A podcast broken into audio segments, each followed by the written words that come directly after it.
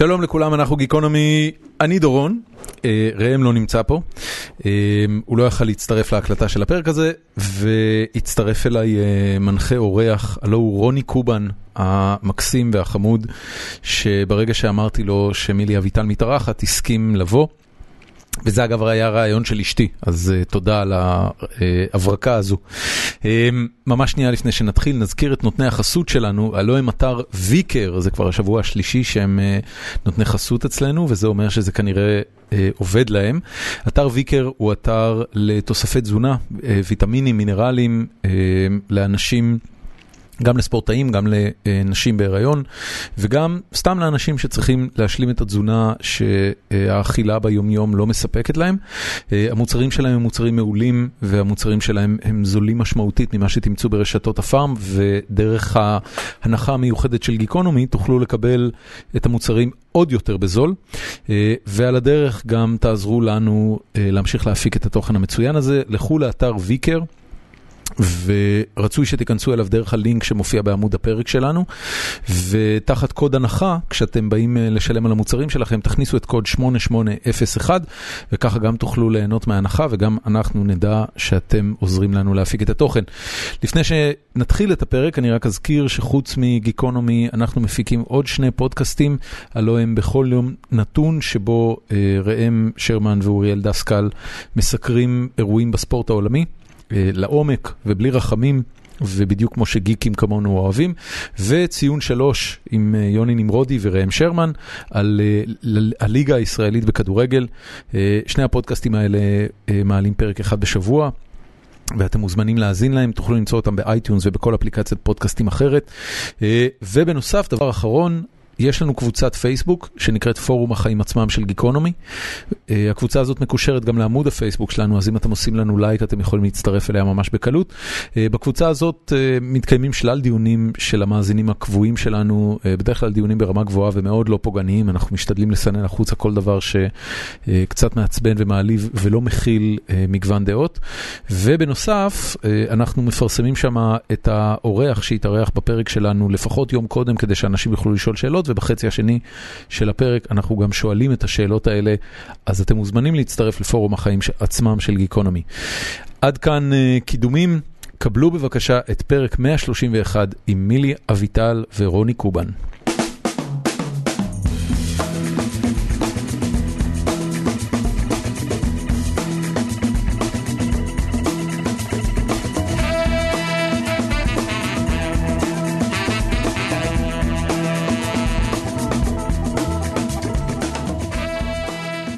שלום רב לאורחת שלנו, מילי אביטל. אהלן. מה העניינים? מעולה. אז ככה, קודם כל הערה לסדר היום, ראם איננו. כן. הוא, היו לו מחויבויות קודמות והוא לא יכול להגיע, והוא נורא התבאס על זה. אוקיי. אבל אנחנו גם מקליטים פרק מחר, אז זאת הסיבה. יצא לנו במקרה, בגלל שהסכמת, זה היה הפתעה מאוד גדולה שהסכמת. אני אספר לך כאילו איך זה קרה. אני עוקב בפייסבוק אחרי רואי אנגל. עמרי אנגל. בטח, עמרי אנגל, הגדול מכולם. והוא לפני איזה שבוע פרסם תמונה איתך, ופתאום אני רואה כאילו את הפרצוף המחוייך שלך, ובכלל ידעתי שיש לך פייסבוק. גם אני לא. וישר שלחתי הודעה, ואני חושב שלקח לך 48 שעות לענות, ואז אמרת, מגניב. תקשיבי, אני באמת... את צריכה להיות הרבה יותר אנטיפטית בשביל מישהי במעמדך. לא, רגע, אז אני צריכה להסביר לך קודם כל באמת את המציאות. אוקיי. קודם כל... יש לי פייסבוק בדיוק חודשיים. באמת? עד לפני חודשיים לא היה לי לא פייסבוק ולא כלום, לא עניין אותי, ועשיתי את זה ממש מלחצים חברתיים ומקצועיים שבלתי נסבלים, ובסוף עשיתי את זה. למה לא היה לי? כן. לא מבינה את הצורך. באמת? לא, זאת אומרת, אני באמת אולי חיה פשוט בתוך העולם שלי. זה בגלל שזה בארצות הברית כאילו נתפס כמשהו של סטודנטים? לא, ממש לא. כולם עם הפייסבוק, וזה אין לי, אני מרגישה שזה לוקח לי המון זמן. לא, כי מה שיש לי להגיד, אני אומרת למי שאני רוצה, אני ממש מרגישה כאילו מי אכפת לו. את לא מתחזקת בכלל סושיאל מדיה פרזנס כאילו לקריירה שלך. ממש לא, אבל בגלל שאני עכשיו מפיקה הצגה עם עוד שותפה, הצגה שאני מביימת, והיא השותפה שלי נוגה מילשטיין, שהיא זאתי שהתחילה את כל הסיפור, את כל ההצגה, ואז היא אמרה, יום אחד את תביימי את זה, אמרתי לה ממש לא, ואז היא גם אמרה לי, יום אחד גם יהיה לך פייסבוק, אמרתי לה ממש לא. בקיצור, היא צדקה פעמיים, אני לא מבינה, בחודש אחד. מאוד מאוד, כן, זה מאוד מפחיד. אז למה בסוף פתחת? באמת כדי, כאילו הבנו שכדי שאנשים ידעו על ההצגה, אולי זה טוב שגם אני אפרסם משהו, אז ככה זה התחיל.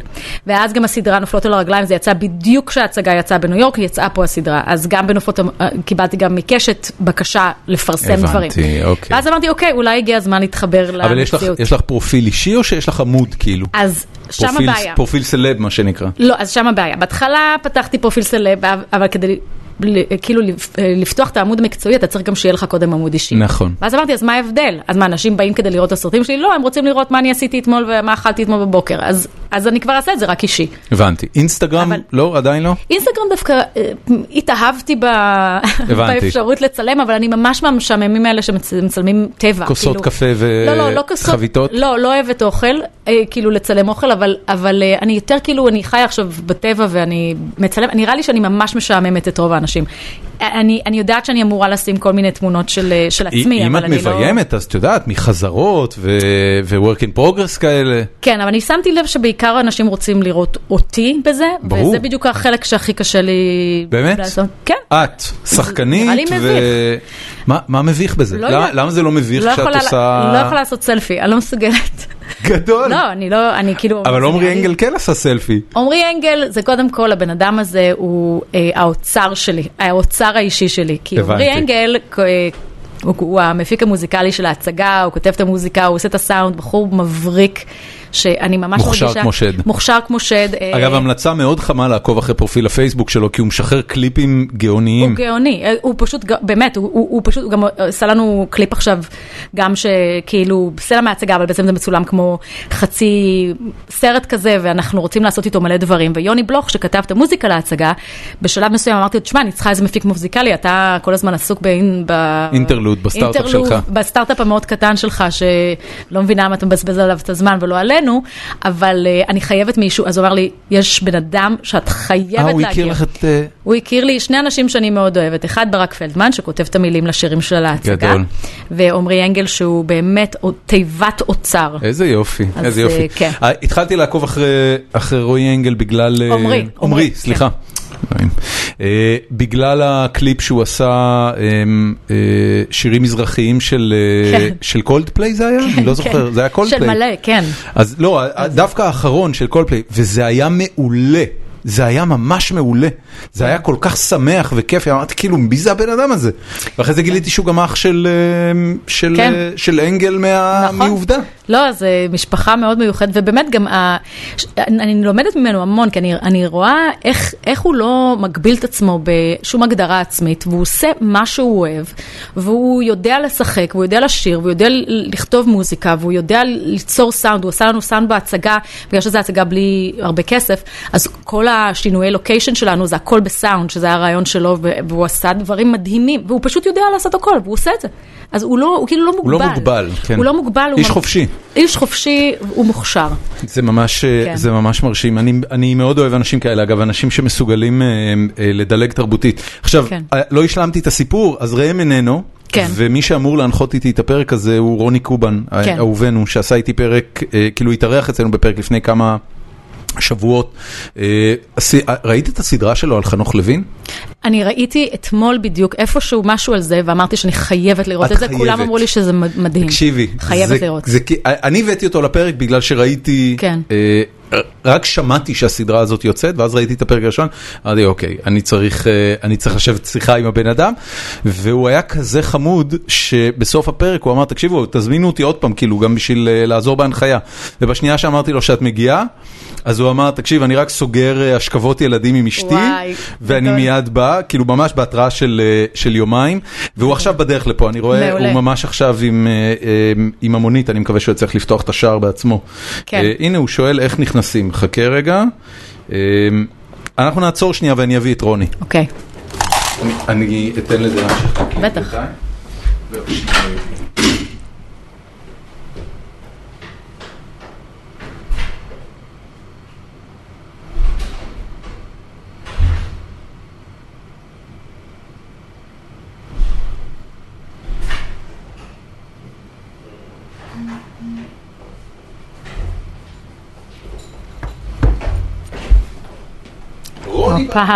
הבאתי בירות, אם יבוא לך עם בירות, נראה מעולה.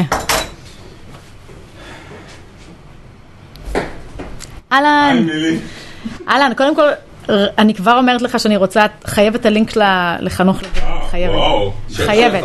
לא, שמעתי, בדיוק אמרתי ששמעתי על זה אתמול, ראיתי איפה שהוא היה כתוב על זה אתמול. אלן, נעים מאוד. זה מבשתי, זה חוצה שקטנה עליי, כי... תראה איך הוא נבוא.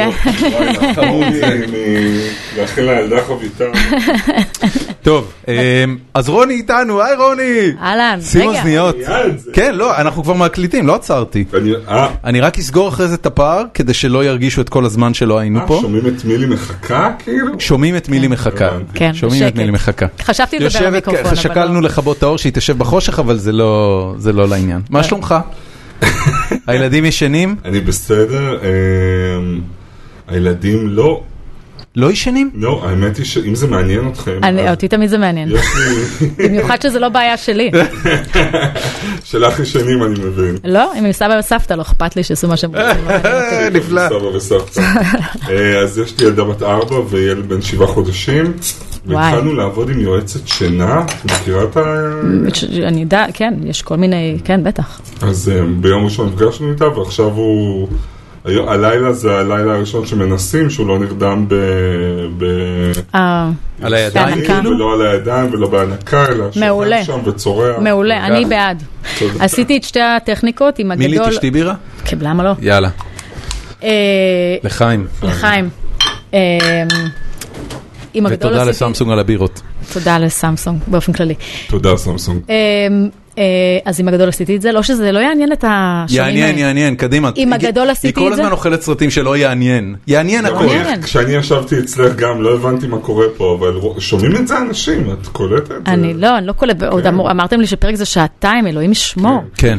מה, באמת, זה נכון שזה מעניין להקשיב. אני אגיד לך משהו לגבי שעתיים. קודם כל, אני שונא לערוך, אז כאילו לא, פשוט לא בא לי לערוך. אני אומר, אוקיי, אם זה היה שווה שננהל את השיחה, אז זה היה שווה זה. והדבר השני זה שהעסק נהיה באמת מעניין רק בשעה השנייה. זה משהו שגילינו על האורחים שלנו. זה אחרי שהבירה מתחילה להשפיע. גם זה, וגם רוב האנשים הם מספיק מסוגלים להחזיק פסון שעה. כן. אחרי שעה, גם הטובים מתחילים כבר קצת להשתחרר להם. מרב מיכאלי, שהיא פוליטיקאית מיומנת ומקצועית, בשעה השנייה התחילו להשתחרר לדברים שלא היו אמורים להשתחרר בשעה הראשונה. עופר שלח, ברבע שעה האחרונה, הוא נתן לנו רק שעה ורבע, כי העוזרת הפרלמנטרית שלו נפנפה אותו. אבל אתה יודע, התחילו לצאת כל מיני בעיות עם לפיד, וכל מיני אמירות כאלה שאני אומר, אוקיי, הוא לא היה אמור להגיד את זה. אנשים לא מצליחים להחזיק פסון. לכן כאילו השעתיים באמת מגיעים לבשר עצמו. אז אתה אומר זה כאילו כדי לשכנע אותי, או כדי לא לשכנע אותי? אני אומר לך כי זאת האמת. בתור מתראיינת מיומנת, אני ישר רוצה שזה יהיה שעה. עכשיו את מתחילה לחשוב, ואת אומרת, רגע, אוקיי, אני רוצה את השעה, אני לא רוצה את השעה, זה נהיה מעניין אחרי שעה. זה אנשים מאוד איכותיים, זה מתי מעט ממש, כאילו ספורי. מי שמאזין עכשיו מרגיש מאוד ייחודי. הדובדבן שבקצפת. בקיצור... אז זהו, אז הילדים שלי, והבת שלי חנתי לחביתה, אשתי עם התינוק בחדר אחד סגורה באיזו פנאטיות דתית של להשכיב את הילד. צודקת. אז את הבת שלי שמתי עם רצף יוטיוב של... איזה ערוצים היא אוהבת? היא רואה חידון הופ. זה לא רע. תקשיב, אני גיליתי לפני שבוע את ערוץ היוטיוב המטורף ביותר שראיתי בחיי. זה נקרא דוקטור סנדרה לי פימפל פופר. זה רופאת אור שמצלמת פיצוץ פרוצדורות, כאילו של הדברים הכי הזויים שאת יכולה לדמיין. לא, זה לגמרי רפואי, זה צילום של ניתוחים.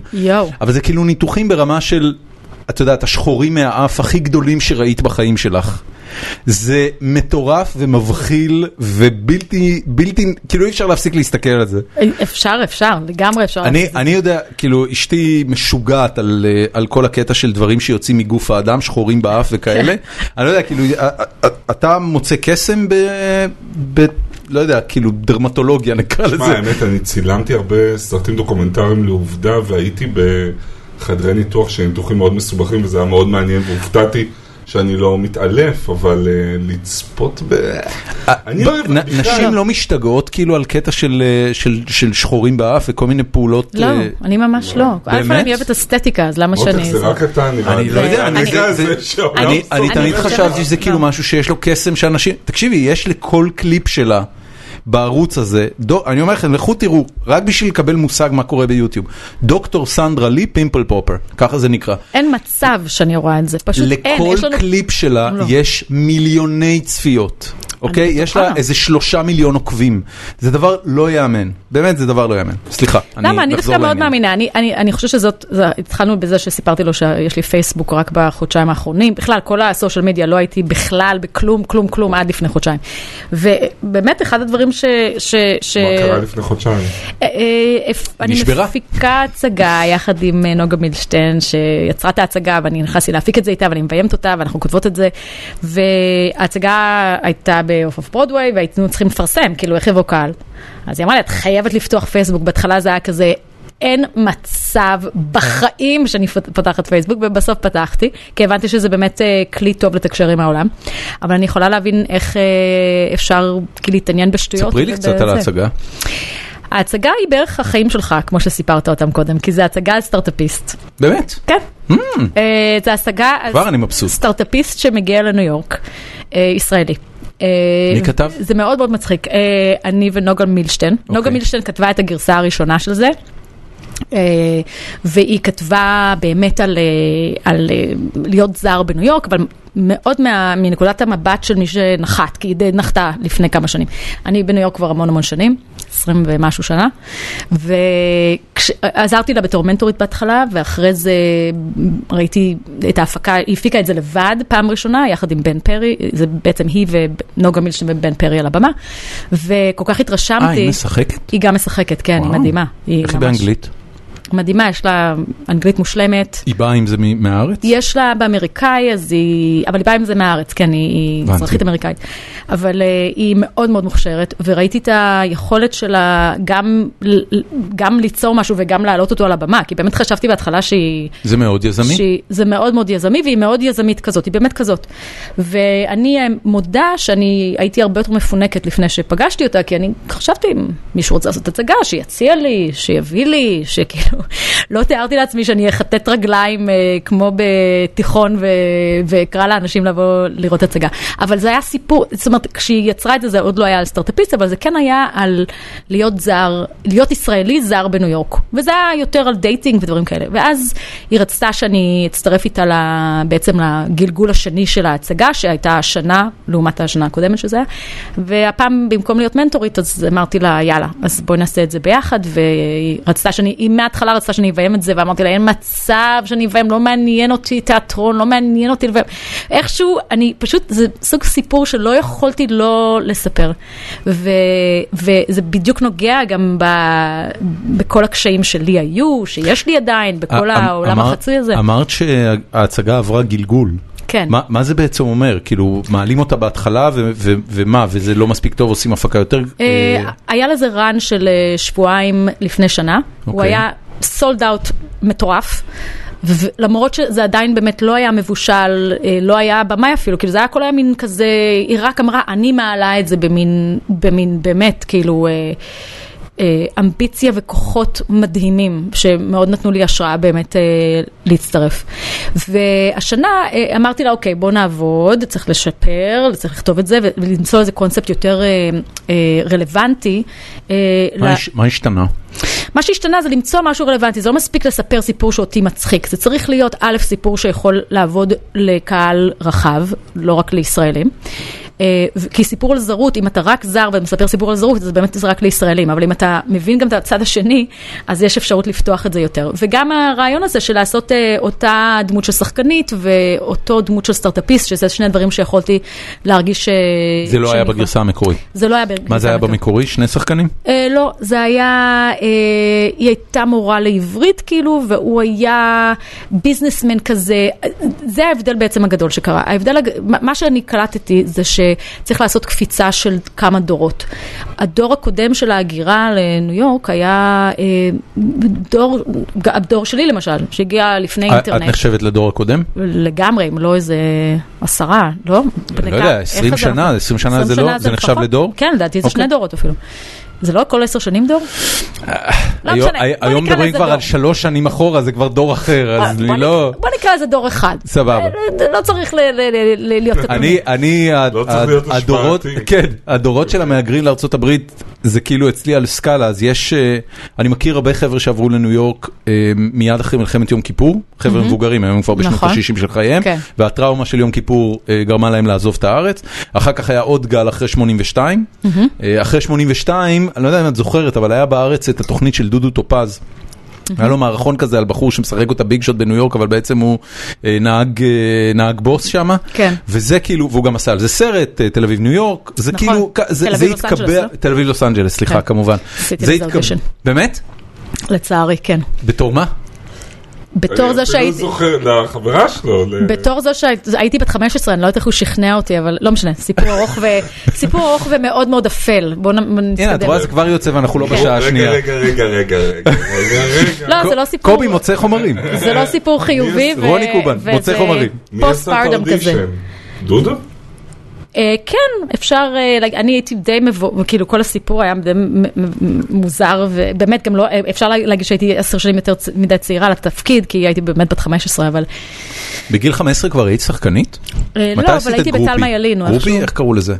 גרופי, כן, הייתי בת 18. אוקיי. התפקיד הראשון המקצועי שלי, אבל היה בגיל 17, בכיתה י' בתלמה ילין, הייתי בקאמרי בעצם באותה תקופה. אז עוד מה נדבר על תלמה ילין, כי גם אני הייתי בתלמה ילין. באמת? בבקשה, הנה. ישר אני אוהבת אותך. ריוניון! אבל רגע, תספרי לו מה שמרגיש לך נוח על האודישן הזה. למה? זה דברים שכבר קרו, לא מעניינים. הרבה יותר מעניין הדורות. לא היה שם שום דבר, הוא פשוט היה סליז בול, אבל... מה, היה הטרדה? הוא היה סליזי, הוא פשוט היה סליזי. לא, הוא לא היה הטרדה, הוא פשוט כולו היה סליזי, כאילו, זה היה מא' עד ת' סליזי, אז הטרדה זה משהו נקודתי, זה לא היה נקודתי, זה הייתה... מה זה א', כאילו, נגיד, אתה אומרת מא' עד ת'. לא, כאילו, כל הגישה אליי, אני פשוט הייתי תמימה, ואחרי זה... אחרי זה, כאילו, פשוט הבנתי שאני במקום הלא נכון, ואחרי זה התקשר לנו הביתה, ואמא שלי, מה עליו, שאם הוא התקשר אליי, פעם אחת היא... כן. אז... כאילו כמו בסיפורים. את היית בחורה? כן. אוקיי. ובאמת הייתי תמימה, לא יודעת, אני בתלמה ילין, במגמת תיאטרון, מישהו קורא לי לאודישן, מה אני לא אלך, כאילו חשבתי, סבבה. לא ידעתי למה זה בכלל. כן. כן. אז בקיצור... אני רק אשאל, כי זה נקודה חשובה. כן. אודישנים היום לא נראים כבר ככה אף פעם? או שיש גם היום טיפוסים? לא, זה הרבה יותר, היום יש הרבה יותר מודעות. תמיד יש טיפוסים, כי אנחנו, זה גם, צריך לזכור גם שאנחנו בעולם, עולם הקולנוע והתיאטרון, עולם האומנות, זה עולם שחופש זה הדבר הכי חשוב בו. נכון. חופש ביטוי. גם יצריות. יצריות.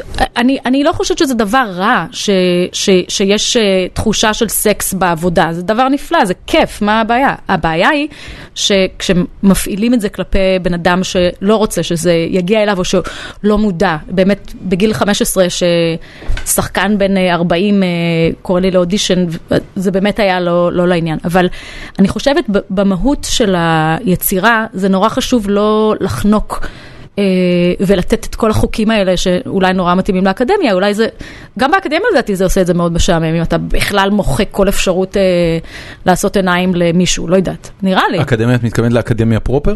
כן. כאילו מה, מרצים וסטודנטים? לא, לא מרצים וסטודנטים, אלא בארצות הברית זה מאוד מאוד חזק, גם פה אני יודעת כבר, אבל זה נורא חזק שבשום משרד אסור לך לכתוב את זה, ואסור לך להגיד את זה, ואסור לך להחמיא לאף אחד, ואסור לך... זה כל אנשים... אנשים מאוד מפחדים, נדפקות להם קריירות. נכון, נורא מפחדים, זה מאוד עצוב. תראי, מרגע שהטרדה מינית היא עבירה פלילית, אז הפער הוא עצום, את יודעת, זה לא איזה נזיפה לתיק, זה משהו, וגם צריך להגיד שאפילו זה לא עוזר מספיק, זאת אומרת, יש עדיין המון מקומות שבהם נשים עוברות הטרדות משוגעות. לגמרי, אני גם מאוד, אני לגמרי בעד חוקים נגד זה, אני לגמרי בעד קווים מאוד ברורים. אני, שוב, התחלנו בזה שאני מספרת לכם בגיל 15, שאני חוויתי חוויה שהייתה לי כאילו מגילה, אז לא טראומטית, אבל מגילה. וזכורה לי כמגילה, וכאילו, תחושה שכאילו, וואו, משהו פה, משהו עבר לי פה שלא הבנתי מהו, ולקח לי כמה שנים להבין. אבל אני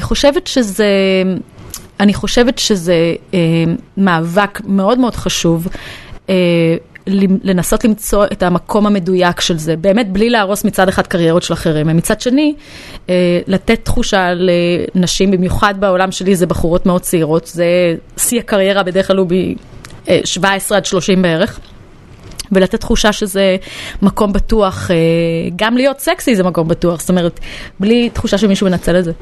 אבל אני לא אומרת שום דבר חדש, אני נורא רציתי לדבר על ההגירה. אנחנו רוצים, בואי נחזור לזה. אז המעניין אותי להגיע, את אמרת שבהצגה הזאת הראה שיש ביטוי גם לבעיות הגירה שהיו לך כחדשה, כטריה בניו יורק לפני 20 שנה, אבל גם לדברים שעדיין קיימים עד עכשיו. נכון. אז אני רוצה לשאול דווקא על הדברים שקיימים. רגע, אבל אני חייבת להסביר משהו מאוד מאוד עקרוני. בגלל שאני באמת שייכת לדור שהגיע עם תחושה של נחיתות מראש. זאת אומרת, בגלל השפה, ובגלל שלא היה אינטרנט, או היה רק ערוץ אחד של טלוויזיה, וזה, כאילו, זה היה ברור לי שאני הולכת... ולא היה מילי אביטל שעשתה את זה, כן. לא היה כלום. הלכתי לבית ספר למשחק בעצם, וקראתי, היה לי ביד שמאל שייקספיר באנגלית, וביד שמאל שייקספיר בעברית, ולא הבנתי מילה, כאילו, באמת, היה לי שנה שלא הבנתי מילה, וזה היה בסדר, ועם מבטא כובד. בת כמה היית אז? 21. ומה, אני רק חייב לפני, כי זה דבר שנורא מסקרן אותי. המעבר שלך אז לארצות הברית נתפס אז, ואני זוכר, אנחנו פחות או יותר באותו גיל, אז הייתי בגיל די דומה לזה, נתפס כנורא אמיץ. ולא היו הרבה שחקנים שניסו עד אותו רגע לעבור לחול, היו כמה דוגמאות, אולי טיפה יותר מוקדמות, אלון לארצ'יק ומאיר פנינגשטיין עשו את זה בשנות ה-70, ולא מאוד הצליחו, והיה כאילו, מה בחורה בת 21 עוזבת הארץ, עוזבת קריירת משחק שהייתה בהמראה משוגעת באותם שנים, כאילו אחת הכוכבות הכי גדולות בקולנוע הישראלי, ופתאום אומרת, אוקיי, פאק איט, אני הולכת לשבור את השיניים על אנגלית בארצות הברית, ומה זה? אני חושבת שהיחסים שלי עם משחק היו תמיד מורכבים. אני לא הייתי בטוחה שאני רוצה להיות שחקנית, זאת אומרת, תמיד הייתי בעולם הזה, כי תמיד כילדה. הלכתי לתלמה ילין, והייתי עשיתי הצגות כילדה בגינה, whatever, אבל התחושה גם בתלמה ילין, בשנה האחרונה הייתי בקאמרי, אבל בשנה שלפני כן, לא נכנסתי לשיעורי משחק, כי אמרתי למרכזת המגמה שלנו, שזה נראה לי מקצוע ממש דבילי, זה פשוט לא מעניין אותי, ולא נכנסתי לשיעורי משחק, והיה לי חבר שהיה באומנות, ובצ ציור, וזה היה תמיד גם משהו שמאוד אהבתי, אז באמת לא, זה היה נראה לי מקצוע מוגבל. אבל קיבלת תפקידים ראשיים בתלמה? כן, ושנו אותי על זה. באמת, ושנו אותי על זה, כי באמת קיבלתי בי"א תפקיד ראשי, כי בא מישהו מבחוץ ללהק את ההצגה. במה זה היה? זה היה בהצגה שלו... בטח בברנדה אלבה. דומה, אנדורה.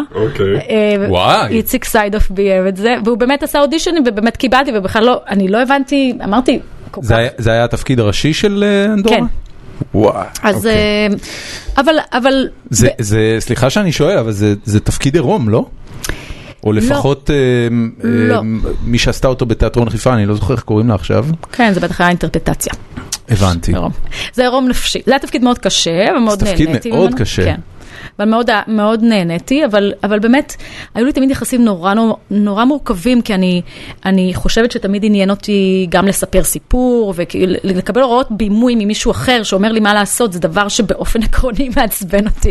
אז אולי משחק זה לא היה בשבילי. בכל מקרה אמרתי, טוב, אני אנסה, ועשיתי באמת כבר כמה סרטים, והתקבלתי לניסן נתיב, והלכתי לשם בדיוק לחודש, זה לא היה בשבילי, זה היה יותר מדי, אז זה היה מאוד קשה גם כי לא אתה צריך לחשף בשיעורי משחק, אבל אני הייתי הולכת אחרי זה לתוכנית אירוח עם אהוד מנור, ותוכנית אירוח עם אפרופו דודו טופז וכאלה, כאילו, היו לי מין, לא הרגשתי שאני יכולה באמת לחקור את עצמי בצורה כנה, ואז היה איזשהו רגע שהציעו לי בהבימה לשחק את אופליה עם יוסי פולק, ואני זוכרת אני לא זוכרת מי זה היה. שייקספיר. כן. בגיל 20, מה זה? כן, זה היה בגיל 20, אני חושבת ש... ועוד עם יוסי פולק. לא, אני גם לא עשיתי לשום דבר אודישן. תקשיבי, אני רק רוצה להגיד למאזינים שלנו, המאזינים שלנו הם יחסית צעירים. כן. יוסי פולק הוא אחד השחקנים המשמעותיים והחזקים שהיו על הבמות בישראל בשנים האלה, מה זה סוף שנות ה-80? לא, תחילת שנות ה-90. תחילת שנות ה-90, והתפקיד הספציפי הזה באוטלו הוא תפקיד מטורף לגמרי, כן, גם שלו. גם שלו, והבן שלו באופן משעשע, היה איתי בכיתה בניסן עטיף. גדול. אבל כל העניין הזה בדיוק... הבן שלו הוא היום רקדן. הוא היום קוריאוגרף ובמאי. כן, אוקיי. אבשלום פולק. אבל זה אחת הסיבות שבאמת עזבתי, כי אמרתי, משהו פה לא בסדר. אני לא עושה אודישן בשום דבר, אני מקבלת תפקידים, מציעים לי את זה, אני אמורה לדעת לעמוד מול 2,000 איש על הבמה ולשחק את אופליה, כאילו זה הרגיש לי הכל כמו בולשיט. אמרתי, לא יכול להיות. אם אני באמת רוצה לעשות את זה, אז אני צריכה ללמוד את זה ברצינות, אני צריכה ללמוד שייקספיר באנגלית, אני צריכה להגיע כאילו לעובי הקורה, להיכנס לעובי הקורה. מה זה, זה אימפוסטר סינדרום כזה? זה כאילו, את מרגישה שאת, שתכף יתפסו אותך, שאת בעצם לא שחקנית מספיק טוב? זה נורא מצחיק, אני מגלגל את הסיפור רגע שנה או שנתיים קדימה, ואז קורה לך אותו דבר. את רוצה להיות רצינית, את רוצה זה, ואז דווקא כשאת בבית קפה, רח, נפתחת לך הדלת להוליווד. נכון, לגמרי, אני פשוט... שזה קשור, אם אפשר לפתח עוד סוגריים, נראה לי, לעובדה שחוץ משחקנית סופר מוכשרת, את אישה מאוד מאוד יפה. תודה, תודה. נכון, זה קשור לזה? אני בטוחה שזה... קריזמה או לאיזה באמת יופי... אני לא אגזים פה, אבל... זה בסדר, אתה יכול להגזים. לא, אני חושבת שזה... אני למזלי היה לי ריל כזה, שואו ריל, של דברים שעשיתי בארץ, כשבאמת נכנסה סוכנת וראתה אותי במסעדה מלצרית וכו', והיא רצתה לראות אותי, עבדתי כשחקנית, והיה לי מה להראות, אז לועקתי על זה סיסה. היה לך מה להראות, אגב, סליחה שאני נכנס ל... אבל אין מה לעשות. כנס, בן אדם, מה קורה? קדימה. ואף פעם לא שמעתי אותו באמת. זה באמת קרה, זאת אומרת, היית בבית קפה ובאה סוכנת. אני אספר לך את כל הסיפור, מההתחלה. אתה מוכן? איזו שאלה. יש אגב גם שאלה על זה בפורום, אז בכל מקרה היית אמורה לספר, כן? כולם רוצים לדעת איך זה בדיוק קרה. לא, ואני אסביר לכם שבאמת נשבעת לכם, כל פעם שאני מספרת את זה, אני אומרת, זה לא יכול להיות שזה קרה. זה לא יכול להיות, זה כל כך מופרע. אבל תעשי את זה כמו ה-Bathroom Story בכלבי השמורת, כאילו תני את כל הפרטים, בדיוק איזה בית קפה, מה הכתובת, הכל. קדימה. זה פרטי פרטים. אחי, איפה בניו יורק? בדיוק. אז ככה, הבית ספר שלי היה ב-50 וברודווי, ואני גרתי, הלכתי במשך שנה לבית ספר, הייתה לי דירה ב-57 והשמינית, שזה מאוד קרוב, ובקיץ, בין השנה הראשונה לשנייה, בדיוק גרופי יצא בארץ. גרופי הסרט של נדב לויתן. כן, ויצא הסרט, ואני זוכרת שבאתי, ולא היה ממש יחס הציבור, והכל היה כזה עקום, ולא ראו את זה. קולנוע ישראלי. לא, אף אחד לא ראה את זה, כן. ואז אמרתי לעצמי, אני יותר לא עושה את זה. אני בכלל אשכול עוד יותר, אם בכלל מעניין אותי משחק, זה נראה לי, כאילו, כל כך השקעתי בסרט וזה, וכאילו יצא, ובקושי היה פוסטר, ובקושי... טוב, אמרתי... חזרתי בעצם לניו יורק, עד אז הייתי בעצם על המשכורת מגרופי ומדברים אחרים, אז לא היה לי כסף, בפעם הראשונה בחיי הייתי צריכה לעשות משהו חוץ מלשחק, אז החלטתי שאמרתי, טוב, כנראה הגיע הזמן, אני אהיה מלצרית. אז ירדתי מהבניין שלי, מהשמינית, סליחה, זה על הפינה של התשיעית, ירדתי מהבניין, חציתי את הכביש, המקום הראשון שאני רואה, קוראים לו קפה 57, בין השמינית לתשיעית, זה פעם היה, היום זה כבר לא קיים. זה מין דיינר יווני כזה מאפן, כאילו סתם. אבל אמרתי, מעולה. את זוכרת איך קראו לבעלים? לא, משהו כמו יאנו, יונו, משהו כזה מאוד מאוד יווני. זה ברור. ברור. עכשיו, זה היה מין סתם מסעדה, ואמרתי, מעולה, כי אם זה לא היה סתם מסעדה, בחיים אני לא יכולה לקבל עבודה. אז אמרו לי, יש לך ניסיון? אמרתי, בוודאי, כמובן לא היה לי. מתי את יכולה להתחיל? עכשיו, למזלי, התחלתי. ובאמת לא היה לי ניסיון, והייתי די איומה, ועבדתי שם, זה היה באמצע אוגוסט, עבדתי שם עד ראש השנה, ראש השנה היה בתחילת ספטמבר, ואז אומר בערך 2-3 שבועות, וב2-3 שבועות האלה נכנסה איזו אישה, אחרי שבועיים למאמץ, כי ראש השנה היה כזה, נגיד, 10 בספטמבר, 15 בספטמבר, משהו כזה. אז שבוע לפני ראש השנה נכנסה אישה בשם מרנה ג'קובי, שהיא מנהלת אישית, שהייתה סוכנת, היא גילתה את תאומתו, אני גילתה את הסוכנת מאוד גדולה, והיא שאלה אותי... מה המקבילה לזה בארץ? רק כדי שנבין, מה זה כזה בטי רוקווי, או שבטי רוקווי זה רק דוגמנות? לא, זה יותר דוגמנית, זה כמו הסוכן שלי פה, זוהר יעקובסון, שהיא באמת טופ, כזאתי טופ, אבל אני לא ידעתי מה החיים שלי, למה היא יושבת בניו יורק?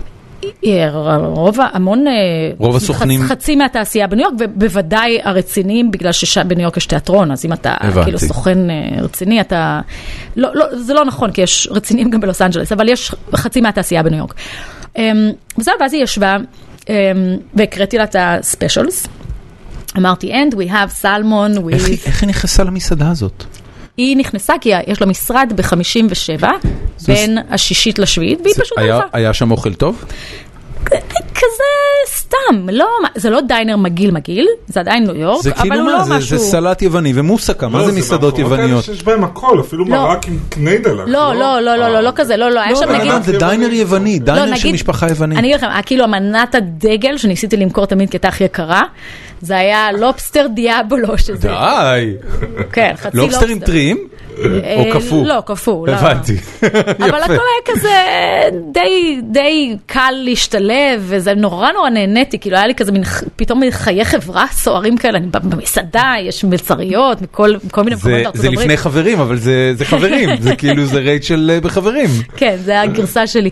ואז קראתי לה את הספשלס באמת, והיא אמרתי לה, and we have this, and we have that, ואז היא אמרה לי, excuse me, I want to ask you something, are you an actress? אז אמרתי, לא, היא אמרה לי, where are you from? אמרתי לה, from Israel. Oh, Israel, I'm Jewish. יהודיה, כבר. ואז היא אמרה לי, are you an actress? אמרתי לה, כן. אז היא אמרה, באמת, מה עשית? אז אמרתי לה, עשיתי כל מיני דברים. זכיתי באוסקר הישראלי. יש לי כמה, כי זכיתי באוסקר הישראלי שהייתי בת 19, ואמרתי, יש לי כמה, יש לי ריל כזה. אז היא אמרה, come tomorrow to my office and bring your reel. זה שאמרת לה, זכיתי באוסקר הישראלי, זה כאילו היה ה-claim to fame הכי גדול לאותה נקודה? זה הרשים? כן, זאת אומרת, אתה יודע, זה נשמע הרבה יותר מרשים ממה שזה היה אז, שאף אחד לא ידע אני מנסה להבין, את יודעת, לשחק את דזדמונה על הבמה אופליה, סליחה, על הבמה עם יוסי פולק. סליחה, על דזדמונה, אוי ובוי. אמרת דזדמונה? כן, דזדמונה. לא, היא אמרה אופליה. אמרתי אופליה וזה... אופליה זה המלט, דזדמונה זה... המלך ליר. לא, אוטלו. סבבה. עשיתי את המלך ליר. בסוף הייתי במלך ליר, אז אני צריכה לדעת. כן, זה הבירה, זה לא אני. אבל מבחינת היררכיה של שחקנית, לזכות באוסקר הישראלי על סרט יחסית פופולרי, זה נחשב יותר מאשר לעשות את דזדמונה על הבמה?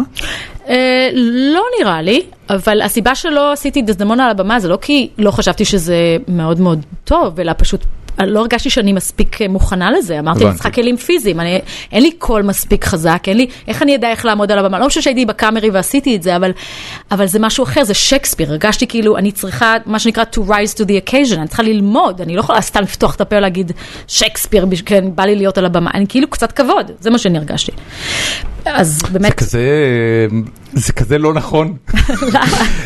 כי זה, את יודעת, זה... מה שאת מתארת זה באמת העניין הזה של... אני מכיר את זה טיפה מהעולם היזמי, ויש באמת רגעים שאתה מרגיש שמה שעשית עד עכשיו לא מסתכם לכדי התוצאה. זאת אומרת שאו שנהיה לך הרבה יותר מדי מזל, או שמשהו פה משחק לטובתך שהוא לא בזכותך. זאת אומרת, גם אל תיקח עליו קרדיט, וגם אולי אפילו תצטנע עוד יותר. אתה צריך לעבוד יותר קשה בשביל דברים כאלה. כן. בסדר, זה... אז זה גיל צעיר, אתה יודע, זה פרספקטיבה של גיל צעיר. לפחות אני הרגשתי שזה מין כזה. היום את תגידי לילדים שלך, תלכו על זה, תחגגו את זה, או שגם יהיה לך את העניין הזה של, תקשיב, אתה לא עולה על הבמה ועושה שייקספיר. לא, אני חושבת שצריך לקחת כל דבר עם עומק, ואז אני לא חושבת שאלף, לעלות על הבמה לא הייתי מאחלת להם, כי נראה לי שיש דברים יותר שאפשר לעשות שהם הרבה יותר טובים. למה שחקנים תמיד אומרים את זה? כי זה מקצוע מפגר. מה מפגר בזה? אני לא שומע את עצמי כל כך. אתה שומע אותך מעולה, אני גם מסתכל פה על הסינוסואידה ואתה סבבה. אתה שומע אותי? ברור. לא, אני חושבת שזה מקצוע מאוד מוגבל, זה מקצוע שאתה לא יכול להתאמן עליו, אתה לא יכול ליצור, אלא אם כן מישהו אומר לך שהוא רוצה שאתה תיצור אצלו. זה מין משוואה לא הגיונית למישהו שמרגיש יצירתי, והוא אומן שרוצה ליצור. אז בגלל זה תמיד הייתה לי בעיה עם זה. זה לא שאני לא נהנית, אני מאוד אוהבת לשחק, אבל אני לא אוהבת את המקצוע עצמו שמישהו אחר צריך להגדיר לי איפה אני אשחק, למה אני אשחק, מתי אני אשחק. ואיך תשחקי. ואיך אני אשחק. זאת אומרת, הסיפור של האודישנים הוא הבעיה?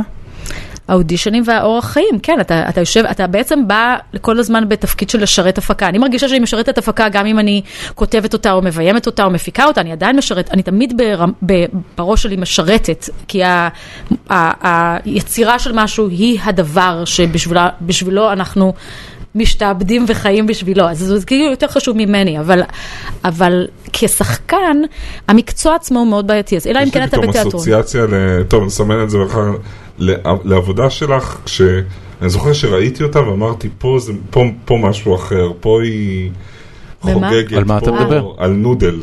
נכון. סרט שמאוד מאוד מאוד אהבתי, ראיתי אותו כמה פעמים. סרט מאוד קרוב לליבי. למה הרגשת שהוא כל כך שונה? זאת אומרת, מה היה שמה? הרגשתי שהיית אחרת שם. נכון, הייתי מאוד אחרת. שהיית אחרת שנתת לאיזה כל מיני, כאילו עלית בלי איפור. במובן מסוים. עליתי עם איפור שביגר אותי, זה אתה יודע? ועם חליפת השמנה. וואו. ועדיין היית נראית כמו מיליאב איתה. לא, זה היה בכוונה, כי הילד לא רצתה ללהק אותי, ואמרתי לה, את יכולה לבגר אותי. שמנו כאילו חליפת השמנה מאוד מאוד עדינה, כדי שאני לא אראה, כאילו אני בחליפת השמנה, אלא פשוט שהגוף שלי יראה יותר כבד, והיו לי משקולות על הרגליים, כדי שאני ארגיש טיפה יותר כבד.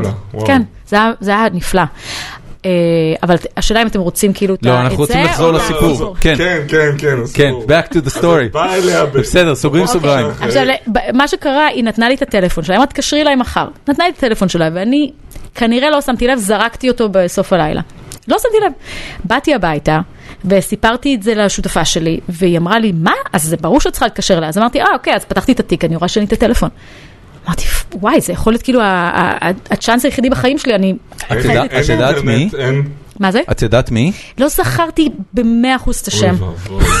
אבל זכרתי משהו ג'קובי. אבל לא זכרתי... אז אמרתי, מה אני אעשה? בקיצור, התקשרתי למסעדה, ראיתי מעבר לכביש.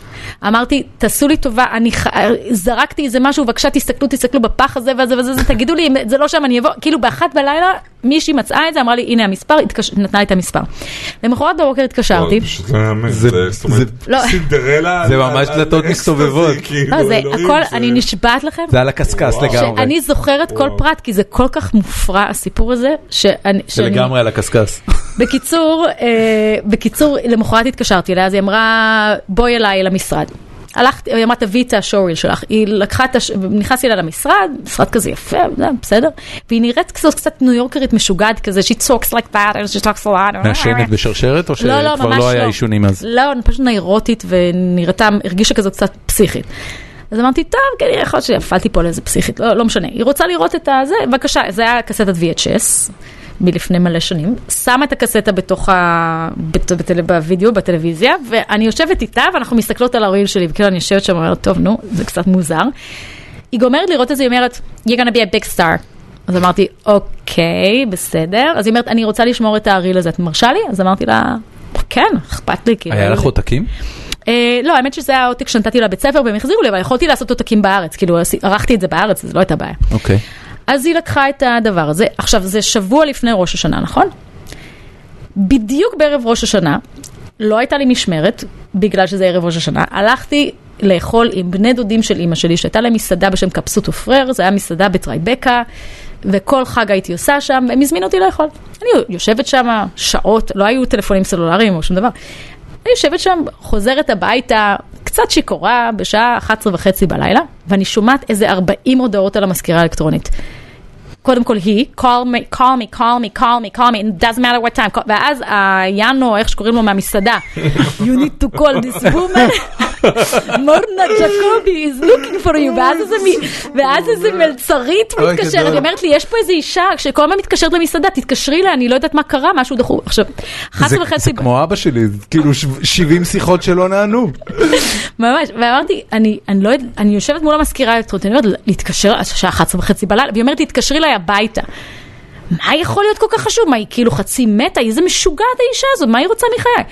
אני מתקשרת אליה, אמרתי, I'm so sorry, I know it's 11:30 at night, I'm so so sorry. היא אומרת לי, don't worry about it, you just landed a leading role in a movie called Stargate with James Spader and Kurt Russell.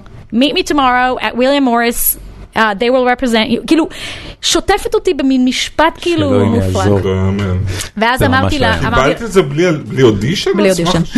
אוי ואבוי. אני בשוק. זה הכללה שלי, זה בלי אודישן פשוט. זה מדהים. ואז... מי ביים את זה? רולנד אמריק, שהוא עשה מאז את אינדפנדנס דיי, והוא במאי מאוד גדול. כן, כן, רולנד אמריך. במאי סרטי האסונות. 2012 וכל ה... נכון, נכון. הוא משוגע גדול, אגב. הזכרתי אותו רק בפרק הקודם. זה מאוד מעניין.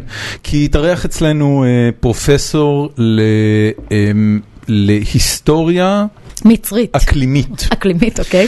וסיפר לנו על הקשר בין תהפוכות פוליטיות...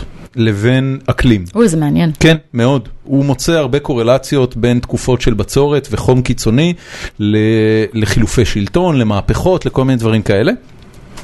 ואז על הדרך נזכרתי ברונלד אמריך וכל סרטי האסונות שהוא עושה. נכון, נכון. הוא במאי שאני מאוד אוהב, כאילו הוא עושה סרטי גרבג' אבל הם מופקים. היום השלישי, הם מופקים נהדר, הם מופקים נהדר.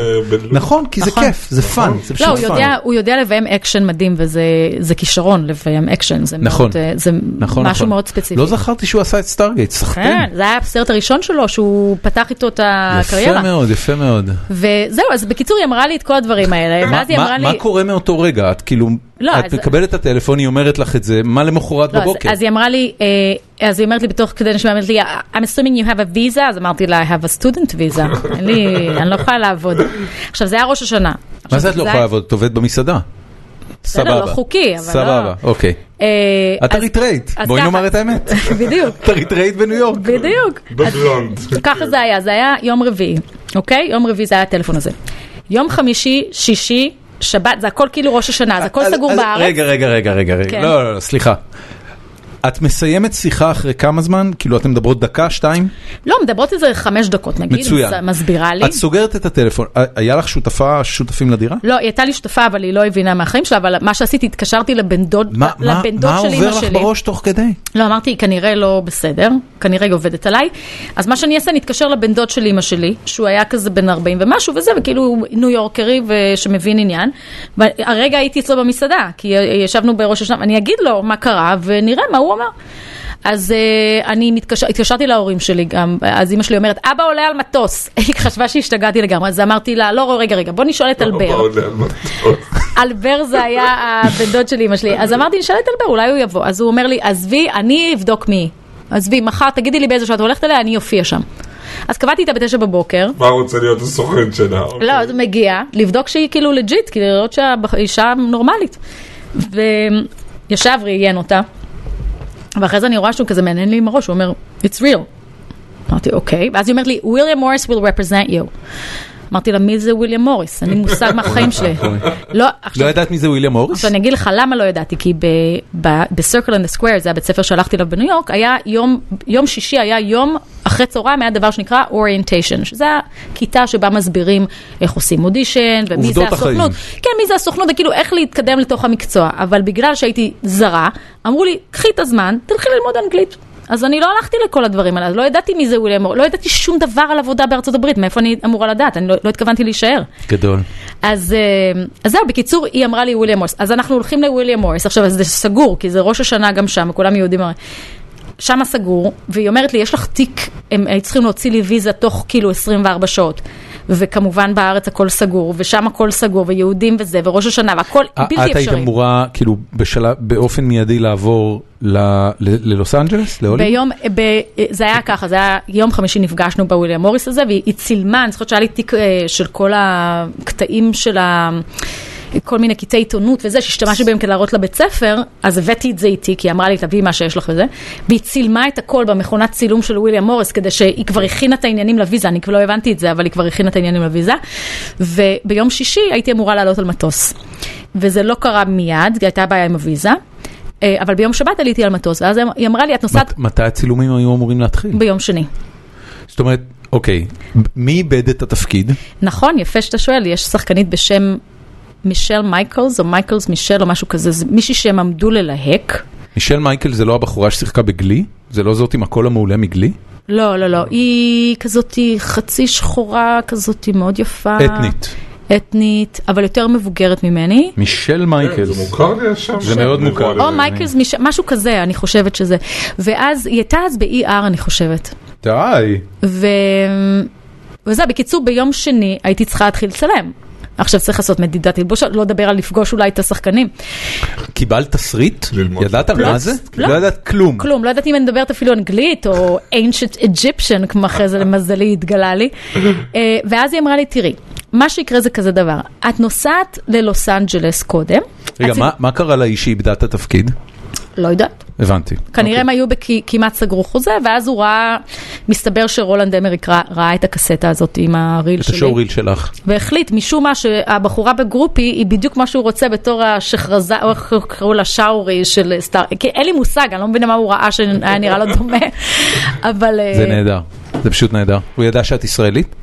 כן. זה היה בכל בעברית, ואולי זה שיחק לו, אולי לא, אני לא יודעת, אבל זה היה נורא מוזר, כי גרופי שהיה שם כאילו החלק העיקרי בריל. אני חושב על זה כל הזמן, תקשיבי, בהיותנו חנוני על, אז סטארגייט הוא מאבות המזון שלנו, ולכן אני חושב כאילו על המיתולוגיה של סטארגייט, וזה מאוד הגיוני שהוא רצה להתחבר לסנטימנט הישראלי מדברי. יכול להיות ששם היה משהו. לגמרי, גם זה נראה לי הגיוני שאתה עושה משהו על המזרח התיכון ותיקח מישהי מהמזרח, זה פשוט לא היה דבר שעשו כל כך עד אז. נכון, נכון. אבל למזלי לא הייתי צריכה לדבר אנגלית. אז זה היה הדבר הכי חשוב, קריטי בשבילי, כי באמת לא ידע, באמת האנגלית שלי הייתה איומה. ואז היא אמרה לי כזה דבר, מרנה ג'קובי, היא אומרת לי, This is what's going to happen. You're going to fly to LA on Saturday. סליחה, on Saturday, you're gonna go for wardrobe fitting. לא הבנתי מה זה wardrobe, בדקתי, ומה שהבנתי זה שהולכים להתאים לי תלבושות. עכשיו, בראש שלי חשבתי כאילו אנחנו בשנות ה-40 עם האולפנים, עם מרילין מונרו וכאלה שחקניות, שכאילו האולפנים לוקחים אותך, ואז קונים לך בגדים, וקונים לך... אישה יפה. כן, כמו אישה יפה. עכשיו, אני לא אשכח... קח את הקרדיט, תבזבז. ואני לא אשכח שהייתי פעם ראשונה במלון לבד, ושמו אותי באיזה מלון, ואני זוכרת שאמרתי, מה זה רום סרוויס? אני רוצה לראות מה זה. קשרתי להגיד, מה זה רום סרוויס? אפשר להזמין לפה אוכל? אני לא מאמינה. כאילו, הכל היה מין... הייתי בחורה בת 22, כאילו, בהלם. בנקודה הזאת כבר ראית חוזה? ידעת כמה את הולכת לקבל התפקיד? כאילו, זה היה... מי טיפל בצד העסקי? מרנה ג'קובי וויליאם מוריס. הם אמרו, הם יהיו הסוכנים שלך, אני המנג'ר שלך, הכל יהיה בסדר, תעלי על מטוס, ואז באמת אמא שלי אמרה לי עוד פעם, את רוצה שהאבא יעלה על מטוס ויבוא איתך? אמרתי, עזבי. גם זה הפעם הראשונה שטסתי... זה עוד פעם מטורף לגמרי, תקשיבי, כמה אומץ צריך בשביל להגיד סבבה. מה זה? מה זה הדבר הזה? כשאתה לא יודע, יש לך הרבה אומץ. היה לך את התחושה? ידעת שזה כאילו רגע גדול? כן, אני באופן כללי, מי שמכיר אותי יודע את זה, שמה שמניע אותי בחיים זה הלא נודע. אז כשיש משהו שהוא טיפה על גבול המסוכן, אני שם. זה הדרייב שלי, זה לעשות משהו שאני לא יודעת. תגידי, והייתה בהתחלה של הדבר, הייתה רק 100% התרגשות, או גם הייתה איזה מיני בסה קטנטנה, על זה שעוד פעם, את עולה על איזה רכבת שהיא דוהרת 800 קילומטר לפנייך. לא, איפה הבית ספר, איפה ללמוד, איפה כל מה שרצית? אז ככה, לפני שנסעתי, אמרתי לה, שני דברים את צריכה להבטיח לי. א', שאני יכולה למלא את המשמרת במסעדה. ובאמת התקשרתי ביום חמישי מוויליאם מוריס, אמרתי לו, אני מצטערת, יאנו, איך שקוראים לך, מצטערת, אני נשבעת לך, זו סיבה מוצדקת, מצטערת, ובאמת, אני זוכרת שהוא צעק עליי, והוא היה עצבני, זה היה לא נעים, ואמרתי לה, אני חייבת, אני מוכנה לעשות את זה, רק בתנאי שאני מקבלת אישור מהבית ספר לחזור. אם אני רוצה לחזור, כי היא אמרה לי שזה הולך להיות חצי שנה. חצי שנה צילומים? כן, כאילו, בתכלס... זה המון צילומים, לא? כן, זה סרט היה מאוד גדול. כאילו לפיצ'ר חצי שנה צילומים? כן, יש להם זמן, הם מצלמים... יצאת להרפתקה של חצי שנה? ממש ככה. טרפת. ממש ככה. ואז היא אמרה, כאילו, היא אמרה לי, יהיה לך ככה, זה היה משכורת, זה היה פרדים, זה, המלון הזה. ואז היא אמרה לי, טוב, את נוסעת ללוס אנג'לס, ואז אני זוכרת שבאתי, כאילו חשבתי שזה התלבושות, שזה שמלות יפות, ונעלי עקב אדומות וזה. ואז באתי לאזור של התלבושות, ופתאום שמו לה סחבות. היה כבר דיאגרמות של איך הדמות שלך אמורה לראות? כן, בוודאי. הם היו מוכנות עם הכל. הכל היה מוכן. וכאילו, אמרתי, סחבות? מה זה הסרט הזה? אני לא רוצה לבס סחבות, אני חשבתי שזה יהיה איזו סמלה של שנל. לא משנה, הבנתי, ואז אמרתי, טוב, כנראה יש דברים שאני לא מבינה. זה רק מקסים, זה לא שום דבר חוץ ממקסים. לא ידעתי מה זה, לא ידעתי, לא היה לי תסריט. ואז נתנו לי כאילו שני עמודים כאלה, ואמרו לי, ואז זה היום שבת הייתי עוד בלוס אנג'לס, ויום ראשון אני צריכה לנסוע ליומה אריזונה, שם זה היה המדבר שצילמנו, ושם אני אפגוש את שאר השחקנים. ונתנו לי את הטקסטים שלי, או מה שזה היה, ויום שני כבר ידעתי שאני צריכה להתחיל לצלם, אז קודם כל נכנסתי למייקאפ טריילר, שזה היה בגודל גבעתיים בערך, זה היה מין טריילר ענק, של איזה 7 ספריות, ו30 מייקאפ ארטיסט וכזה, ואז אמרו לי, בוא, אנחנו חופפים את הראש, חצי מה שהם אמרו לו, הבנתי, שמתי את הראש אחורה, החזרתי אותו למראה, פתאום יש לי שיער שחור, אוקיי, לא הבנתי כל כך, אבל בסדר, ואז אמרו לי תוספות לשיער, בסדר, ואז אמרו לי, עכשיו, הנה, ג'יימס ספיידר פה, קורט ראסל פה, תגיד שלום, כאילו, הכל היה פשוט הזוי לגמרי. והיום הראשון, את ג'יימס ספיידר פגשתי יום קודם, ביום ראשון הזה, זה היה היכרות איתו ועם רולנד, וביום שני, זה היה היום הראשון של הצילומים, ונתנו לי את הבגדים, והלבישו אותי. פחדת שלא תהיה מספיק טובה, שזה גדול עלייך, לא, כי זה מה שאני אוהבת בלעשות דברים עם הלא נודע. זה כל כך... בנאדם, זה קורט ראסל, כאילו בוא... זה לא אנטוני הופקינס. לא, בכל זאת זה... היא משחקת יותר טוב מקורט ראסל, עם עין אחת עצומה. סליחה, קורט ראסל... קורט ראסל סבבה, סטאר קואליטי, אבל תמיד אותו פרצוף, מה אתה רוצה? העניין היה זה ג'יימס ספיידר. Let's face it. ג'יימס ספיידר הוא מדהים. בדיוק, זה היה בדיוק. ג'יימס ספיידר, אני זוכר שבשנים שהתבגרנו, אז אני וחבר טוב היינו עושים אנליזה של מי הם השחקנים שעשו הכי הרבה סקס בסרטים שלהם. ג'יימס ספיידר, אגב, במקום הראשון, יותר מכולם. הכי הרבה סצנות סקס יש לו. אין סרט, סטארגייט, אגב, הוא יוצא מן הכלל חריג מאוד בעניין הזה, שאין לו סצנת סקס פסיכית. פסיכית, כאילו. נכון, הוא שיחק במזכירה גם. הוא עשה את קרש של קרוננברג, שהוא מאוד קיצוני. הוא עשה... הוא גם עשה משהו עם סוסן סרנדון שבא מיטה כל הזמן. נכון, הוא עשה... תקשיב, אין... תלך על הקריירה של ג'יימס ספיידר, אין סרט שהוא לא עושה בו סקס. את כאילו ייבשת אותו לגמרי. לא, הוא נשק איתי בשבילי זה היה הרבה בגיל 22. Fair enough. זאת אומרת, זה לא דודו טופז. לא, זה היה כאילו, בבקשה, כמה שאתה רוצה. זה היה, הייתי מאוד שמחתי. לא, אני חושבת שלא, מה שאני אוהבת בלעשות משהו שאני לא יודעת, כמו שאני עושה עכשיו עם ההצגה, או עם כל דבר שאחרי שאני עושה משהו שאני קצת מפחד, שאני יודעת שאני כאילו עלולה, זה או התאבדות, או שזה יהיה מעולה. אין לי מושג. מה שכל כך כיף בזה זה שאין פחד. כי זה כל כך כאילו לא ברור לי שאני פשוט כאילו רק מתפקדת בלי... אני רוצה לשתף אתכם בחוויה דומה מחיי שלי. מה, נשקת עם ג'יימס ספיידר? הרגע שבו ג'יימס ספיידר חיבק אותך... אני גם מקבל טיפ ממילי. או לשמור את זה הסוף. לא, קדימה, בן אדם. לפני כמה שבועות כותבת לי בפייסבוק בחורה שקוראים לה, אני לא יודע אם אותה לספר את זה. אל תגיד שמות. אוקיי, בחורה שקוראים לה שירלי, לא, אני אגיד אבל מה מדובר. שאני יודע שהיא תסריטאית ובמאית מאוד מוערכת פה בארץ, עשתה דברים מדהימים, והיא אומרת לי, תשמע, אני כותבת את העונה השנייה, אני אגיד מה זה, שלי איש חשוב מאוד, עם יהודה לוי, והיא כותבת לי, והכל קורה ב-LA, כי יהודה נוסע בעונה, אולי אסור לספר, לא חשוב, הכל קורה ב-LA, ופשוט כתבתי לך דמות, עכשיו אני אומר לעצמי, אני יושב שם, את יודעת, אני סקל הרי בין 38 בעצם, זה מה שאני, ואני אומר לעצמי, זה היה 11:30 בלילה, כולם ישנו, אמרתי, לא יכול להיות, לא קיבלתי את ה... וזה היה בדיוק שבוע, החברים הכי טובים שלי גרים בניו יורק, סטארט-אפיסטים, מדבר על זה יותר מאוחר, כבר 10 שנים שם, והאמריקאיות לאט לאט מזדחלת להם מתחת לאור, חזרתי מניו יורק, שזה מקום שהכי אוהב בעולם, הם מדהימים, כיף להיות סתם, ואמרתי לעצמי, כשאני נוסע על שדה תעופה חזרה, אמרתי, זהו, נפרד ממך לאיזה 1.5 שנה, כי יש לי המון עבודה, ואשתי לא תתן לי, ויש לנו תינוק, ופתאום לא רק שאני מקבל תפקיד עם יהודה לוי, אני גם נוסע לאמריקה לאיזה שבועיים. איזה כיף! לא יכול להיות.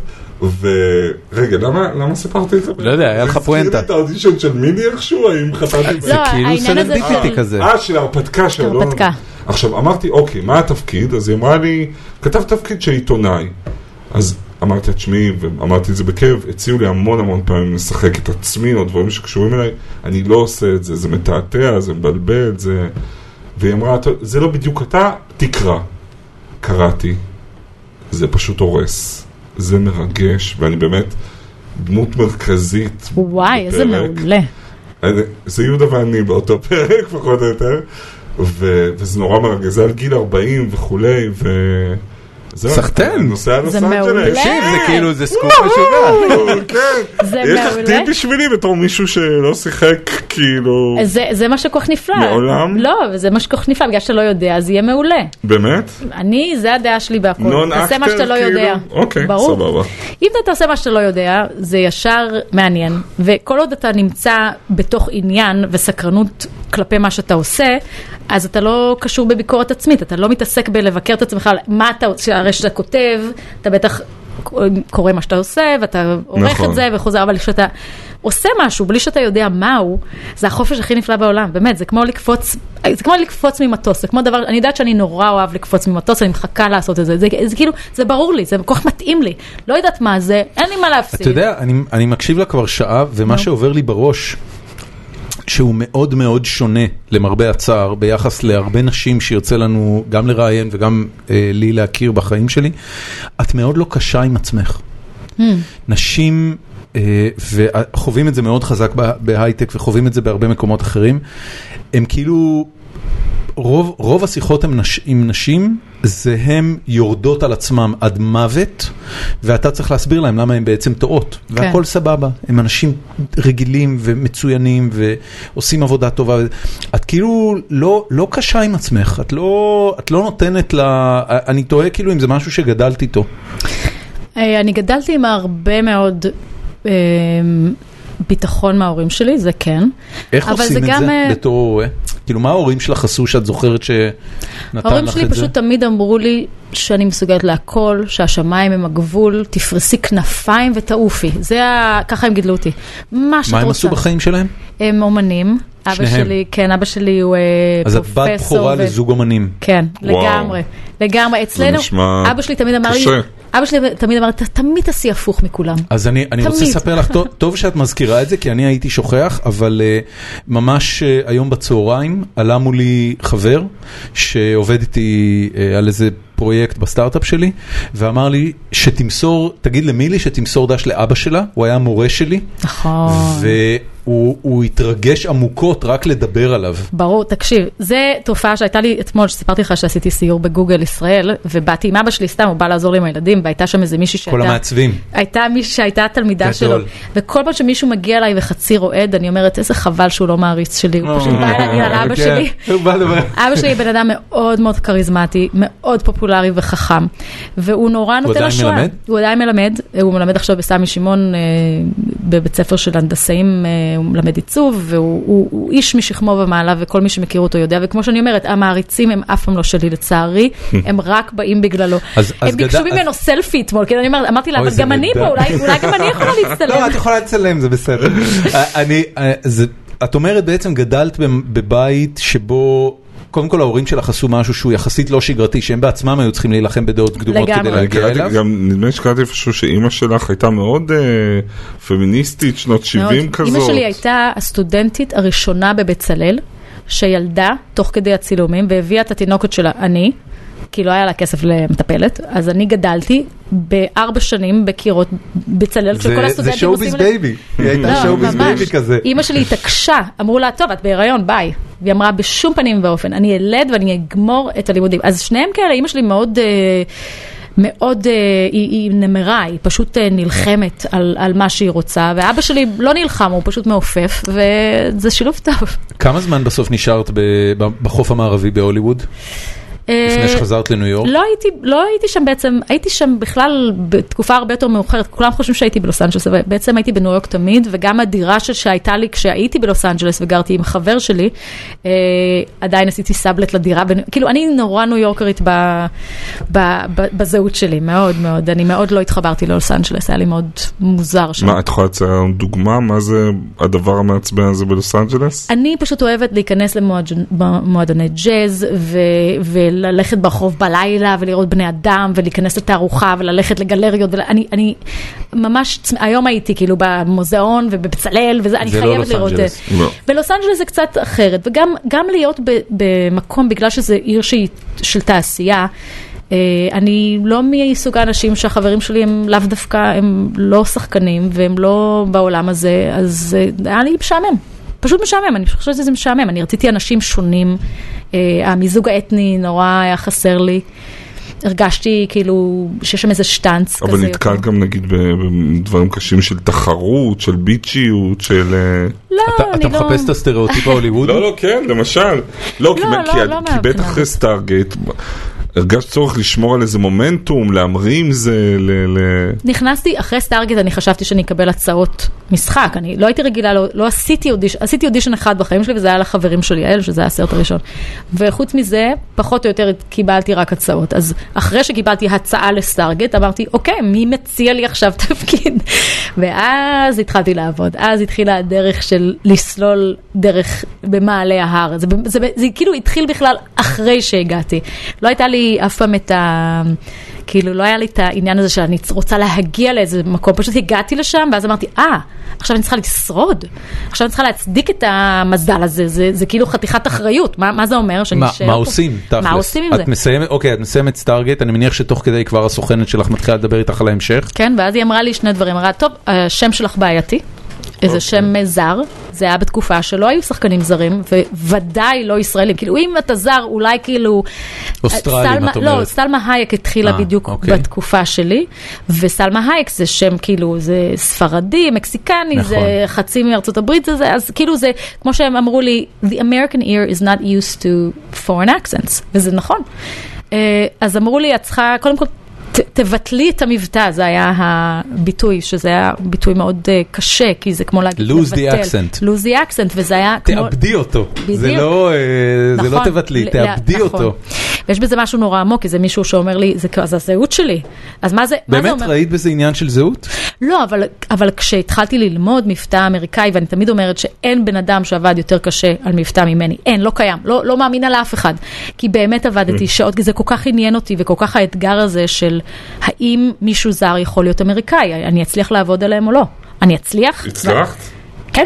אני עובדת גם, עשיתי מלא תפקידים שהם רק אמריקאים. רגע, והשם לא השתנה. לא, אבל הייתה לי את השיחה הזאת, היה לי איזשהו סוכן שאמר לי, את יודעת, אם זה לא היה אביטל, היה לך הרבה יותר קל, כן, מילי אביטל. למרות שהיום אבי ערד, את יודעת, לא פרייר בהוליווד. לא חסרים שמות כאלה בהוליווד. היום להיות זר, בוודאי, להיות זר היום זה סקסי, זה אסט, זה איזשהו דבר שנותן לך. זה קהל בינלאומי, לא רק דומסטיק. בוודאי, ברגע שנכנס העניין של האינטרנט, ואנשים גילו את העולם, כל השטות הזאת נגמרה. אז אני כאילו קצת נפלתי בין הכיסאות, כי עבדתי זה נורא נורא נורא נורא קשה, ועכשיו כאילו אני אומרת, יכולתי ללכת כמוני. חכי, מה קרה לך? את רק התחלת. I can talk like this too. Exactly. It's not a problem. It's like cushion. כן. אבל, אז זהו, אז מה שקרה, אבל היה משהו מאוד מעניין בסטארגט, לא שאני רוצה לדבר רק על לפני 20 שנה, אבל היה קטע נורא נורא מצחיק. זה שביום שני, היה יום הצילומים הראשון, נכנסתי, הסצנה הראשונה שלי הייתה באמת עם קורט ראסל וג'יימס ספיידר וכולם, ואני עולה כזה למין מדרגות כאלה, והסט הוא למעלה, והסט עצום, זה מין הכל עצום. אתה זוכר את סטארגייט? לבושתי, אני אגיד שאני חושב שלא ראיתי את סטארגייט. באמת? אתה לא חייב, זה בסדר, זה לא... אני לא נרד כמוך, אני נרד, אבל... לא, מה זה זה לא יצירת מופת? זה קלאסי, זה קלאסיקה. אני אגיד לך, קודם כל זה הסרט היחיד של רונלד אמריך שהוליד פרנצ'ייז אמיתי. נכון. כי לפני זה לא, רונלד אמריך לא... כל העניין של הסרטי גיקים זה שאם הם באמת מצליחים הם מעמידים עולם תוכן שאפשר אחרי זה ליצור סביבו משחקים וספרים ורונלד אמריך עם כל ההצלחה גם של היום השלישי וגם של Day After Tomorrow וגם של 2012 אף פעם לא הצליח לייצר פרנצ'ייז וסטארגייט הוא פרנצ'ייז גם של סדרות טלוויזיה, גם משחקי וידאו, גם המון קומיקס וספרים, וכאילו זה מה שנקרא IP, קניין רוחני מאוד מאוד משמעותי. וזה היה מהבחינה הזאת גדול. הייתה בובה בדמותך וכל ה...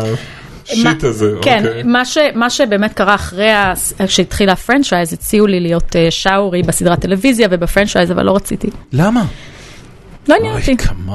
נכון, אם הייתי חכמה, הייתי מאוד עשירה היום. זה ממש שקע, אתם יודעים, ראיתי לא מזמן. לא עניין אותי. סרט נהדר על, נו, האמא והבת השחקניות, שהם מתו בהבדל של... שירלי, כן, פישר ודבי רנולדס.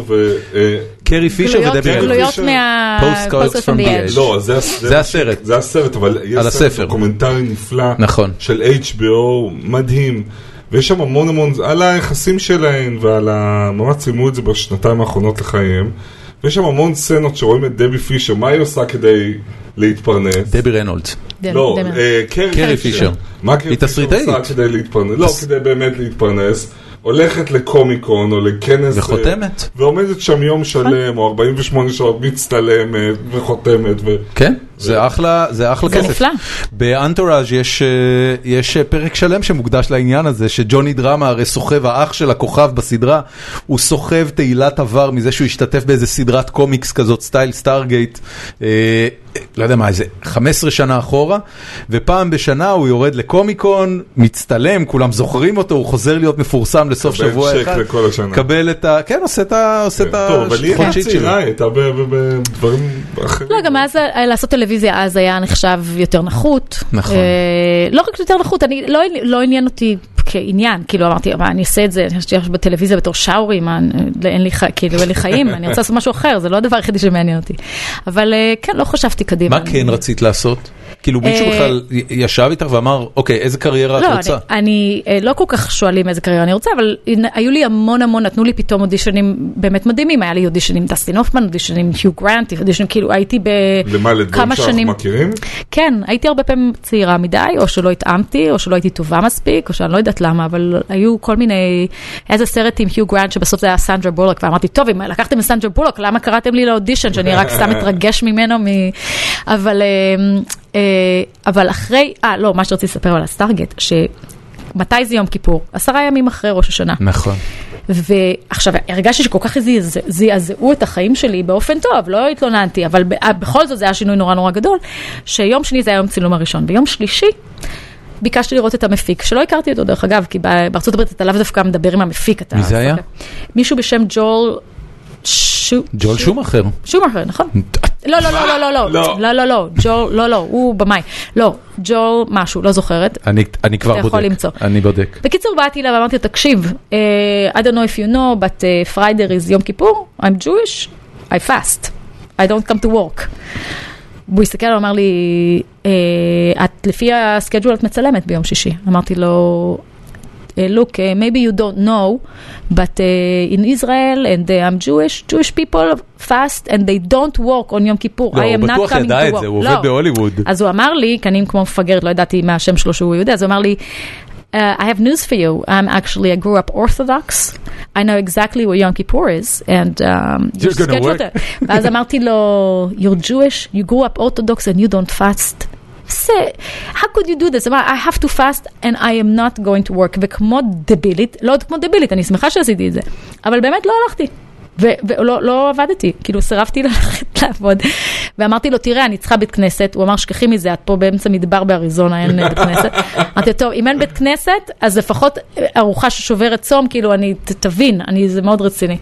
זהו, וישבתי, לא יודעת מה עשיתי, אני חושב שקראתי איזה ספר תהילים שהיה לי, משהו כמו... היית צריכה רגע, אבל לחזור להפנך. זהו, בדיוק, זה היה מה שהציל אותי.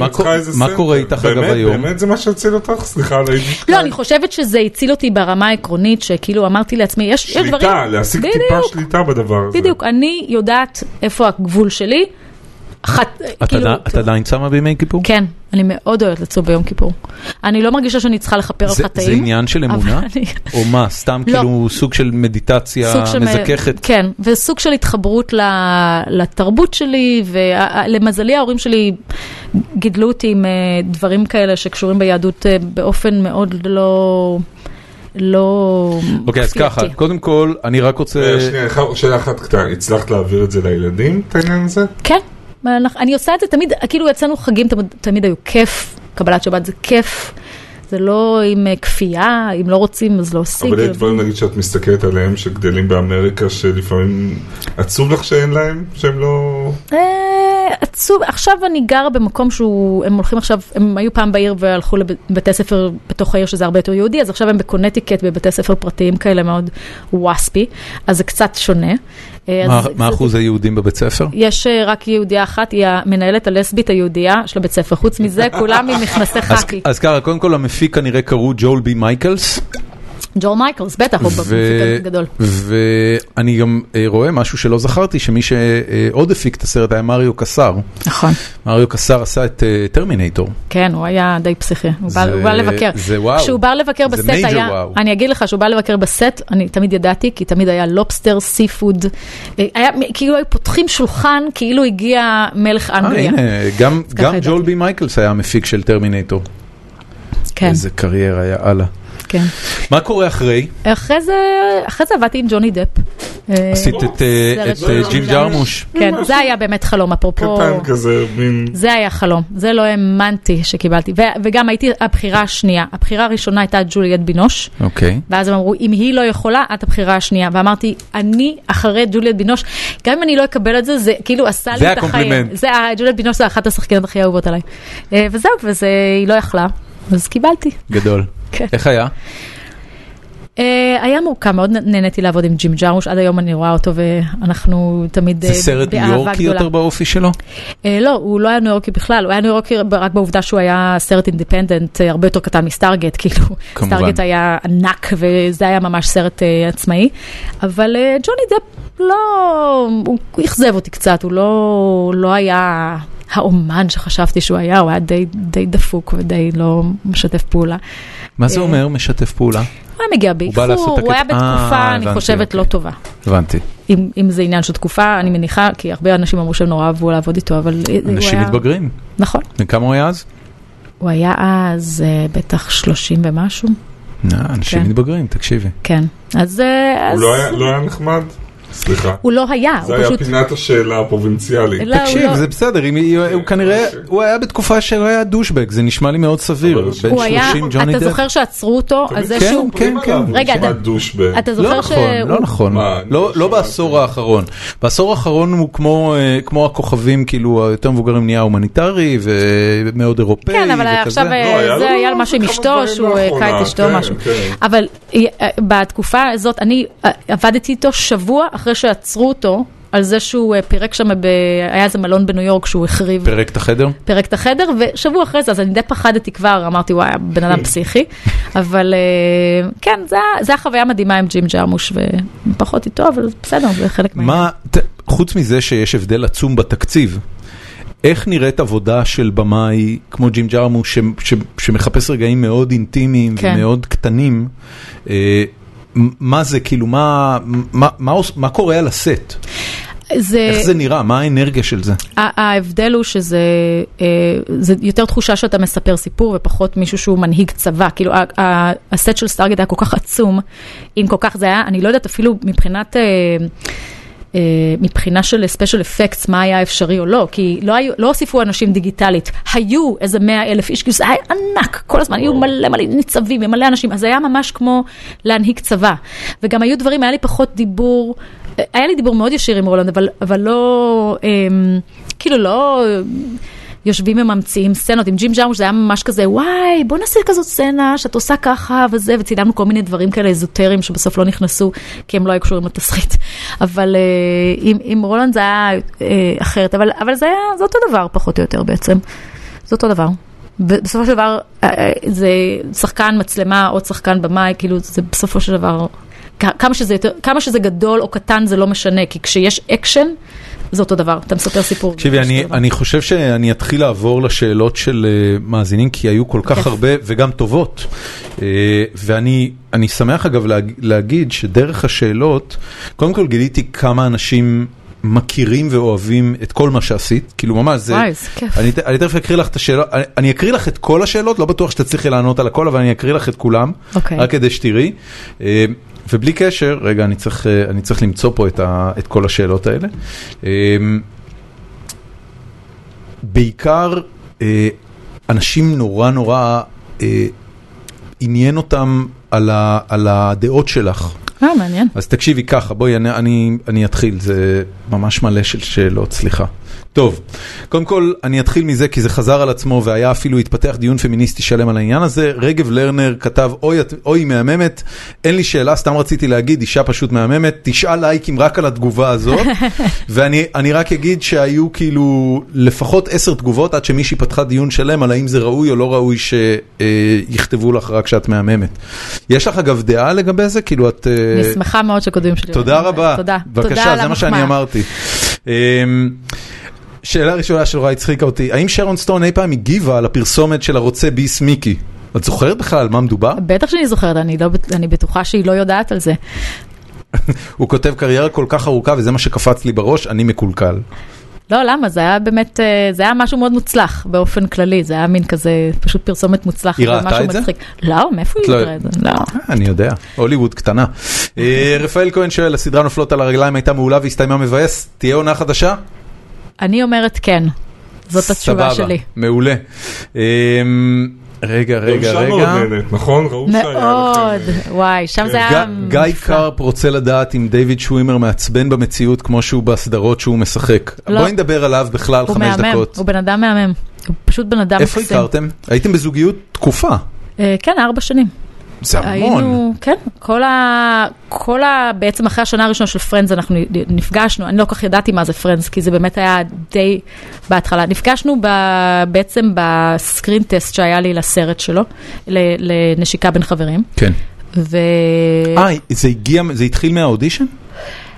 אתה יודע מה, ראיתי אותו ופשוט בום, ישר הסתכלתי לו בעיניים, לא ידעתי מי זה, בהתחלה נתנו לי את התסריט, מרנה ג'קובי נתנה לי את התסריט הזה, ואמרה לי זה סרט וזה, ובזמנו באמת טלוויזיה היה באמת הרבה יותר נחות מקולנוע, ולמרות שרק הגעתי להוליווד הייתי מאוד סנובית, וישר חשבתי, למה שאני ארצה לעשות סרט עם כוכב טלוויזיה, מי זה דיוויד, אז מה אכפת לי כאילו, מי זה, זהו טלוויזיה, ואז ממש לא התייחסתי כל כך לאודישן, לא כל כך שמתי לב לזה וזה, אבל כשאמרו לי שהם רוצים להביא אותי לסקרינטס, אז אמרתי, טוב, אז אני צריכה להגיע לפחות מוכנה, רצינית, עבדתי על זה, נכנסתי לחדר וראיתי אותו, ואני זוכרת שכזה, ככה, אורו עיניי, לא, היה משהו בעיניים שלו עמוק וחכם, וכזה, באמת לא ידעתי. כמה זמן עד שגילית שהוא יהודי, או שידעת שהוא יהודי? לא, שווימר, מה זה יכול להיות? הבנתי. זאת אומרת, זה היה ברור מראש. כן, גם נאירוטי וגם שווימר. זה שינה? אם הוא היה לא יהודי, יכול שזה לא היה מתפתח? לא בטוחה. אני לא בטוחה. אני חושבת שזה כמובן עשה את זה יותר... קל. שזה נראה יותר קל, כן. טוב, יש פה 2 שאלות, אחת של רן קרקובסקי והשנייה של רחל על גזי ססון. שתיהם על מי רצת כשהיית קטנה? זה שאלה הכי קלה בעולם. הייתי מעריצה שרופה של תיסלם. לא, אני... אוקיי, סבבה. שרופה. זה רחב, שזה מצוין אגב. שרופה. באמת? שרופה. מה, כאילו כל ההופעות ואלבומים וכתבות ממעריב לנוער וכל זה? לא, בדיוק שהתחלתי, לצערי, בדיוק שהתחלתי הם הודיעו שמתפרקים, אז ראיתי רק הופעה אחת, אבל הייתי מאוהבת בהם, מאוהבת. נפגשתי איתם מתישהו? לא, אף פעם. הייתי בדיוק אתמול, תקשיב, אתמול הייתי במונטיפיורי, ישבתי שם לאיזו פגישה, וראיתי דני בסל מרחוק, וממש ישבתי, אמרתי, לקום או לא לקום, ממש כמו דבילית. לא קמת? לא היה לי נעים. כמובן, מה קורה? לך, תקפצי למים. לא, עד כאן, לא יכולתי, אמרתי אני... וואי, לא הייתי ממצמץ אפילו. לא. דני בסלו, זה היה כל כך מחמיא לו. לא, הם יודעים, כבר היה איזה משהו בשמיניות באוויר, שעשו איזה... שמיניות באוויר. לא, עשו איזה... דלי גבוליניץ, 1887, 1987. תעשה גוגל על זה ואתה תראה. פנטסטית, הכלב טולי. טוב, אז, אבל לגבי שחקניות, את מי הרצת מבחינת עולם המשחק, רול מודלס כאילו? כן, ודאי ג'וליאט בינוש, מריל סטריפ? לא, מריל סטריפ ברור, אבל לא, ג'וליאטה, של פליני. ג'וליאטה מסינה, שאני חושבת שהיא השחקנית שאני הכי השפיעה עליי בעולם. וואלה. הליצנות שלה וה... איזה חופש. החופש שלה והפגיעות שלה. היא פשוט... היא וצ'רלי צ'פלין. וואו, זה ממש בחירה לא אופיינית. כי היא עשתה תפקידים מאוד פגיעים, אבל לא מאוד... קודם כל, לא מאוד סקסיים. נכון. כאילו, תמיד תפקידים נשים... נכון. היא לא הביאה מיניות למסך. היא הביאה המון פגיעות והמון אנושיות, אבל לא מיניות. נכון. לא, אבל לילות קביריה, זה משהו כך יפה בזה, שהפגיעות שלה הייתה, זה כמו ילדה שכלואה בתוך איזה מין עולם של מבוגרים, והיא לא מודעת אליו. לא יודעת, אני מאוד מאוד מאוד מאוד אוהבת אותה, וגם מריל סטריפ, וכמובן קייט פלנשט. פגשת את מריל סטריפ, היא גם גרה בניו יורק, לא? היא גם גרה לידי, האמת עכשיו הרבה יותר קרוב עליי, כי אני עכשיו באפסטייט ניו יורק, והיא גרה ממש לגבול שם, אבל פגשו את הפעם. שנייה, פה חייבים את פינת השלושה אנשים שהכי היה לך מרגש לפגוש. דניאל דה-לואיס, איך פגשתי אותו? לא קשור להוליווד. הילדים שלו הלכו לאותו בית ספר ציבורי שהילדים שלי הלכו אליו, הבן שלי הלך אליו, זה נקרא PS41, זה ב-West Village, ולא ידעתי את זה בכלל. שמעתי שזה, יש שם כל מיני שחקנים, יום אחד נכנסתי לקפה ג'ו, שזה היה איפה שכולם, כל ההורים העייפים והעצבנים של הבוקר קונים קפה, ואני רואה מישהו יושב עם כזה עיתון פרוס, או מילה כזה על הפנים, ואז הצצתי וראיתי שזה דניאל דה-לואיס. א', הוא מכוסה קעקועים. כן, כל הגוף. לא ידעתי. כן, כן. שזה היה מאוד מאוד יפה. דבר שני, ישר סימסתי לחברה הטובה שלי, שירי בארץ, ואמרתי לה, את לא מאמינה עם זה היה לפני איזה שנתיים. לא, זה היה כאילו, לא יכולתי לדבר, באמת. אז לא באמת נפגשתם. לא, בשבילי זה היה מפגש. ולא ניגשת, לא ניגשת. איך היית ניגשת? מה, לא נעים? מה אני אגיד לו? אני מאוהבת בך, מה אני אגיד לו? לא, אני מעריצה את העבודה שלך. כן, אבל אני יודעת, הוא קרא עיתון. הוא שחקן מופלא. הוא שחקן הכי מדהים בעולם. אין דבר כזה. מה זה הדבר הזה? יש עוד שניים. אמרנו שלושתיים. מי עוד נהניתי להכיר? או שהתרגש? היא מאוד התרגשת מג'ים ג'רמוש, האמת שכשהכרתי אותו, אבל זה לא שפר להגיד. פגשתי את ג'וליה רוברטס, שהאמת שחגיגה איתי את יום הולדת 26. זהו, אני מת, פשוט עכשיו. מה? איך, מה הסיפור? ג'וליה רוברטס. אני פחות מתרשם. כאילו, אני מודע לכמה היא גדולה ונפלאה. היא הייתה מהממת. אבל אני לא, לא, לא, דווקא לא בגלל זה. מריל סטריפ, אתה יודע, אמרה מריל סטריפ. ג'וליה רוברטס. אבל ג'וליה רוברטס ממש השווה איתי, כי עבדתי עם החבר שלה אז שקוראים לו בנג'מין בראט, וזה הייתה בדיוק היום הולדת שלי, היינו באיזה מקום בבליז, והיא באה לבקר אותו, וזה היה יום הולדת שלי. אז ישבנו שלושתנו, וחגיגו לי יום הולדת. איזה יופי. כן, זה היה מאוד נחמד. אז מאוד ריגש אותי, כי אני מאוד אוהבת אותה. היא באמת מצוינת. היא מדהימה. טוב, אני רוצה להמשיך. זה סגר לך שלושה? או שזה היה רק שניים? נגיע, אני אסחר עוד מעט. טוב. ליאור ברגמן שואל, אם כבר מדברים על, לא משנה, הוא שאל שאלה שאני לא אשאל, אבל השאלה השנייה, את הפקת, ביימת, ערכת, אבל לא כתבת. מעניין אותך לכתוב? או שזה כאילו החלוקה בבית? זה לא נכון. זה לא נכון? כן כתבת? לא נכון. זה ממש לא נכון. א', ביימתי, ערכתי וכתבתי, הוא מדבר, אני חושבת, על סרט דוקומנטרי שעשיתי, שכמובן כתבתי אותו, כי בדוקומנטרי אתה גם כותב כשאתה עושה. קוראים לזה, I think myself I am all the time younger. וזה סרט של 25 דקות, הוא היה בפסטיבל טרייבקה. על מה זה? זה על אישה זקנה, ועל יום ביומה כזה, ועל ההתמודדות שלה. מי האישה? האישה הייתה קרובת משפחה שלי, שהייתה אז בת 84, היא הייתה חולת סרטן כבר, אבל זה פחות עניין אותי, יותר עניין אותי החיות שלה, ואיך שהיא עושה ציפורניים כל יום, והסיבה שהיא בשבילה היא קמה. זה היה משהו, אני נורא בבני אדם, וזה היה ההתבוננות שלי מאוד מאוד מאוד קרובה. בא. איזה יופי. והיא נתנה לי. אז זה היה הדבר. אבל עכשיו אני כותבת את ההצגה שאני עושה יחד עם נוגה מילשטיין, ואני עכשיו גם כתבתי תסריט שהגשתי לקרן, שאני מקווה להפיק פה. אז אני כן כותבת, למרות שבאמת לקח לי המון זמן, כי אני חיה עם תסריטאי. ובאוסקר יש רק אחד. אני כבר אומר, אני מאוד אוהב את העבודות של בעלך. אני מאוד אשמח. גם אני. כן, בצדק. את יכולה לספר קצת על איך הכרתם? בטח. וגם אני אשמח מאוד אם תספרי ממש בקצרה, כי אין לנו המון זמן, על איך השתלשלה הקריירה שלו, כי הוא עשה גוף עבודות בעשור האחרון פשוט יוצא מן הכלל. כן, יש לו קריירה מאוד מוזרה. הוא היה בכלל פרופסור לפילוסופיה, הוא היה אקדמאי הרבה שנים. איפה? בכל מיני מקומות בעולם, בעיקר הוא היה בווינה 7 שנים ששם הוא לימד, הוא אמריקאי? הוא אמריקאי. שעבר לווינה? הוא אמריקאי, אז ככה, הוא אמריקאי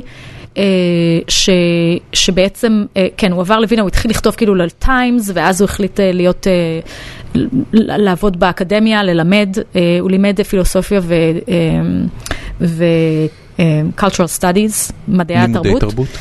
ובשלב מסוים הזמינו אותו לעשות איזושהי הרצאה בלוס אנג'לס, ב-USC, ובתוך ה-USC הוא דיבר על כתיבת תסריט, כי הוא למד גם קולנוע, ואז הוא החליט שהוא חייב לכתוב תסריט כדי להבין על מה הוא מדבר. והתסריט הזה היה The Life of David Gale, ואז מישהו ביקש ממנו לקרוא את זה, בקיצור, כאילו, משהו כזה, כמו שהוא התחיל הקריירה שלו בהוליווד בגיל 35, אז זה היה די מאוחר. הוא נתן את התסריט ביום שישי, ביום שני CIA אמרו, אנחנו רוצים לייצג אותך, ואז הסרט לא קרה מיד. קווין ספייסי וקייט ווינסלט. מעולה. ואנחנו נפגשנו בדיוק לפני שזה יצא. גם תסריט לא קל בכלל, כאילו פאנץ' פנטסטי. מאוד. והאמריקאים לא כך הבינו את הסרט, אבל מישהו לא אמריקאי מאוד אוהב אותו. אבל היה מועמדות לאוסקרים? לא, לא, לא. לא? הוא היה סרט שלא, אנשים לא הבינו, לא יודעת למה.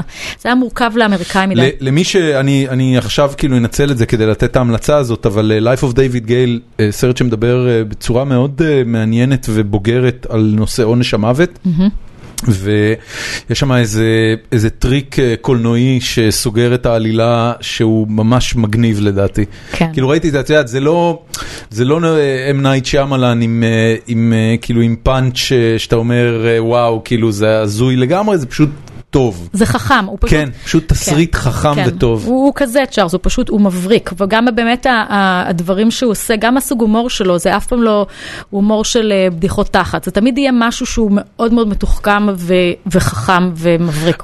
התסריטים שלו מאותו רגע, כמה מהם אנשים פונים אליו עם חומר וכמה מהם מקוריים? הוא כותב גם וגם. את האוסקר שהוא קיבל על The Big Short, זה חומר שמישהו אחר כתב בעצם. זה היה ספר, זה היה מבוסס הספר. הוא עשה מהספר, כאילו החליט לעשות מזה קומדיה, כאילו זה הטייק שלו מאוד ברור, אני חושבת שהוא אפילו אמר את זה, כאילו אמר לי, טוב, דרך יחידה לעשות את זה מעניין, זה קומדיה, כאילו איך אפשר לעשות כזה דבר מעניין. אבל כן, אני הכרתי אותו בדיוק לפני שדייוויד גל יצא, הם בדיוק סיימו לצלם. ויש שחקנית בשם אמנדה פיט שהיא חברה שלי, הייתה יותר קרובה אליי באותה תקופה, הייתי בלוס אנג'לס בדיוק, נפרדתי מחבר. אמנדה פיט חברה שלי. מקרה. כן. והיא בדיוק נפרדה מחבר, ואני נפרדתי מדייוויד וזה, והכל היה מין כזה, שתינו כאלה שבורות, לא שבורות לב, אבל כאלה, כאילו בלי דייטים ובלי זה. ואז היא אמרה לי, את יודעת, יש איזו תסריטה אחת שהזמינו אותי לארוחת ערב, אולי בא לך להצטרף. הוא התחיל איתך? אז זה לא היה ברור, כי בגלל שבאתי עם אמנדה, לא היה ברור לי אם הוא התחיל... לא, חשבתי.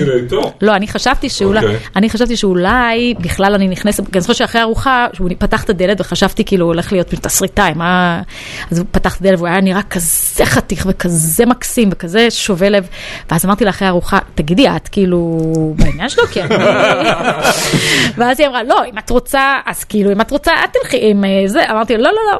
ואז, קיצור, היא בסוף התחתנה עם דויד בניוף, אז היא ממש, תדע מי זה. הכל בסדר, כן. זה היוצר של Game of Thrones, למי שלא זוכר. אז הכל בסדר. הכל בסדר. אז היא יצאה טוב. תודו בום. כן.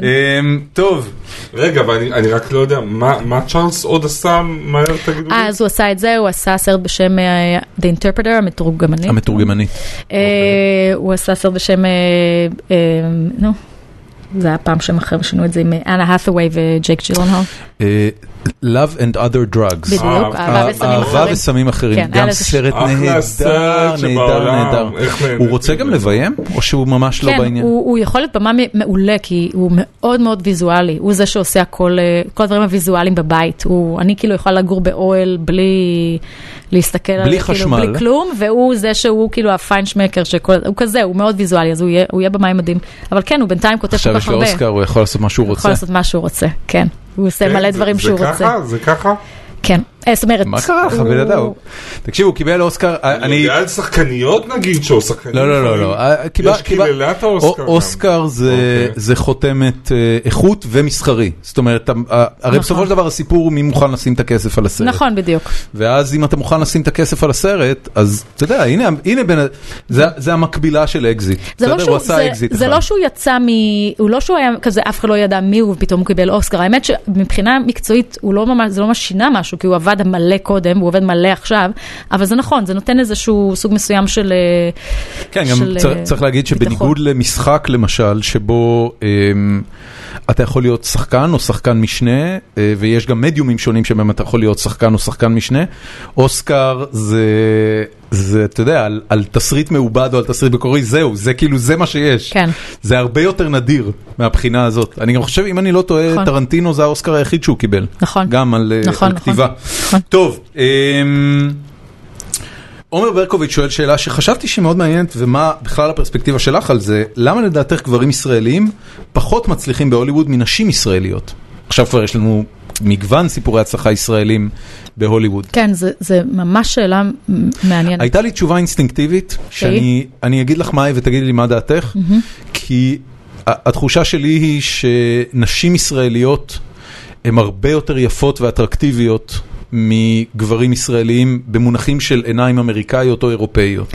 כן, קודם כל, נכון, זה מידיום ויזואלי, זאת אומרת, זה נכון שזה לא שגברים ישראלים הם לא נראים טוב או חתיכים, אבל הם ישר נכנסים, הם ישר נופלים לקטגוריה אתנית. כן. בעוד נשים, מושא אהבה נשי זה משהו הרבה יותר פתוח ורומנטי, וגם יש את העניין של המבטא, בתור מושא אהבה, התפקידים הם האמת הרבה יותר רזים, כי כמושא אהבה, את כאילו מדברים עלייך, רוצים אותך, רוצים להגיע, אבל רוב האנשים סביב זה גברים, אז כדי לקבל את התפקידים הרבה בשר, התחרות היא הרבה יותר גדולה, כאילו יש, זה משהו קצת אחר, כאילו אתה יכול להיות דוגמנית ולהיות בסרט וזה עובר, אתה לא יכול להיות דוגמן ועם תפקיד גדול, כאילו זה לא... אין מקבילה לזה? אין כאילו מייל בימבו? לא, לא חושבת, אני חושבת שזה טיפה שונה. גברים צריכים להיות ממש שחקנים? גם נשים צריכות להיות שחקניות, אבל יש משהו בבחורה בת 22, שאתה יכול, גם אם היא לא גאונת הדור, היא יכולה להיות מושא אהבה מטורף, או כזאת ג'יימס בונד, יש את הסרטים האלה עדיין, אז זה עדיין קיים. ואני חושבת שהעניין של המבטא הוא גם מאוד מאוד, זה לא רק המבטא, זה גם ההתנהגות, אני נורא מתעסקת בזה עכשיו עם ההצגה, בגלל שזה בדיוק על זה, ההתנהגות הפיזית, הגברית, הישראלית, היא מאוד מאוד ספציפית, ומאוד לא מודעת, ומאוד שונה מאמריקאים. מה זה אומר? בתור גבר ישראלי אני שואל. כן, אני חושבת שזה סוג אחר של חופש בגוף שלאמריקאים אין, ואתה ישר לא מרגיש אמריקאי, אז זה כבר בעיה. אני חושבת שנשים יש להם יותר, באופן לא מודע, הם הרבה יותר קל להם. ההצגה הולכת על זה, היא מראה את זה? לגמרי, לגמרי. עם ההצגה כולם אמרו לי, תמיד אמרו לי, עכשיו עובר דרך אגב לאוף ברודווי. וואו. וכולם אמרו לי בהתחלה, איך זה יכול להיות שסיפור על ישראלי לא יעבוד לכל האמריקאים? אני אולי אסביר את זה, כי זה נשמע לי כמו משהו... קוראים להצגה, תזכיר לנו? קוראים להצגה Next Stop, וזה נקרא A Comedy of Misconnections. וזה שני שחקנים? כן, יש שני שחקנים שמשחקים את ה-20 דמויות. אנחנו גם נשים לינק להצגה, אבל חשוב לי להגיד למי שלא מכיר... שאני אהיה בנובמבר באמריקה. תבוא, תבוא. אני אגיד את זה למי שלא מכיר. בברודווי יש עניין של היררכיה, ויש את ברודווי, ואז יש את אוף ברודווי, ואז יש את אוף אוף ברודווי, ואולי רק תסבירי בשתי מילים מה זה הדבר הזה, כי בארץ אין היררכיה של תיאטרונים, זאת אומרת, זה פחות יותר רפרטוארי או לא. נכון, תיאטראות. כן, תיאטראות, סליחה. יש, ההיררכיה היא בעצם מבוססת על כמות, על גודל האולם. אוף ברודווי זה עד 99 מקומות, אוף ברודווי מתחיל מ-100 עד בערך 400 ו-500 ומעלה זה ברודווי, בדרך כלל אפילו יותר, בדרך כלל ברודווי זה כבר 1,000 איש פלוס, והסיבה שזו היררכיה זה פשוט אומר שכשמשהו מאוד מאוד מסחרי אז הוא הולך לברודווי, למרות שיש הצגות נגיד בלומן גרופ שזה כבר רץ 100 שנה, הם עדיין אוף ברודווי, למרות שאתה חושב עליהם, אתה אומר טוב זה הצגת ברודווי, אבל זה בעצם... באמת הם ממלאים אולמות בווגאס, יכול להיות שבווגאס, אבל בארצות הברית זה באוף ברודווי, אבל ברגע שאתה נכנס לאוף ברודווי, העניין של הביקורת נכנסת, אתה מקבל ביקורת בניו יורק טיימס, וזה בעצם אומר עליך אם אתה בפנים או בחוץ, כי זה או it makes you or breaks you, וזה בעצם משחק הרבה יותר רציני. אוף ברודווי יש מלא מלא מלא הצגות קטנות כמו שלנו. כבר קיבלתם? לא, אנחנו באוף, אבל יש מפיק שמתעניין בנו, ואני מקווה שזה באמת ממשיך כמו שאני חושבת, ואז זה יעבור לאוף ברודווי. נהדר. טוב, אמיר ברמן שואל שאלה שהרבה מאוד ביקשו לשאול אותה. איך נראה תכנון כלכלי של משק בית של שחקן? איך מתמודדים עם הכנסה לא רציפה או סדירה? האם יש ניסיון לנרמל את ההכנסה לצורה חודשית קבועה? אני חושבת, בארץ זה הרבה יותר קל, בגלל שאם אתה נכנס לתיאטרון, אתה פחות או יותר מקבל משכורת חודשית. בארצות הברית זה לא קיים, אין דבר כזה להיות שכיר באותו תיאטרון. כל הפקה מתחיל מאפס. כל הפקה אתה מתחיל אודישן חדש, גם אם אתה מוכר, אתה עדיין עושה אודישן למשהו, אתה עדיין לא היחידי שבוחרים. זה מאוד מאוד קשה, זה לא דבר מובן מאליו, אין שום דרך לנרמל את זה, זה מקצוע מאוד רעוע. צריך, אם יש לך בן זוג, אז עושים החלטה מאוד מודעת מראש, כמו שאני עשיתי, שאחד מהשניים אומר, אוקיי, אני אקח את, אנחנו עושים משפחה, אוקיי, זה יהיה עליי בכמה שנים הקרובות, כי זה מה יש. או שלפעמים זה השחקן שאומר, אני אקח תוכנית טלוויזיה, שאז מקבלים הרבה יותר כסף ליותר זמן, זה יהיה עליי. אבל גם העניין הזה, זה שזה נורא זמני, כי אתה יכול להרוויח מלא כסף שנה אחת, ואפס שנה אחרי זה. אבל זה ככה גם בכל... בתקופות שמרוויחים יותר... יש פחד, כאילו, את אומרת לעצמך, אוקיי, אני לא יכולה להעלות את רמת החיים שלי.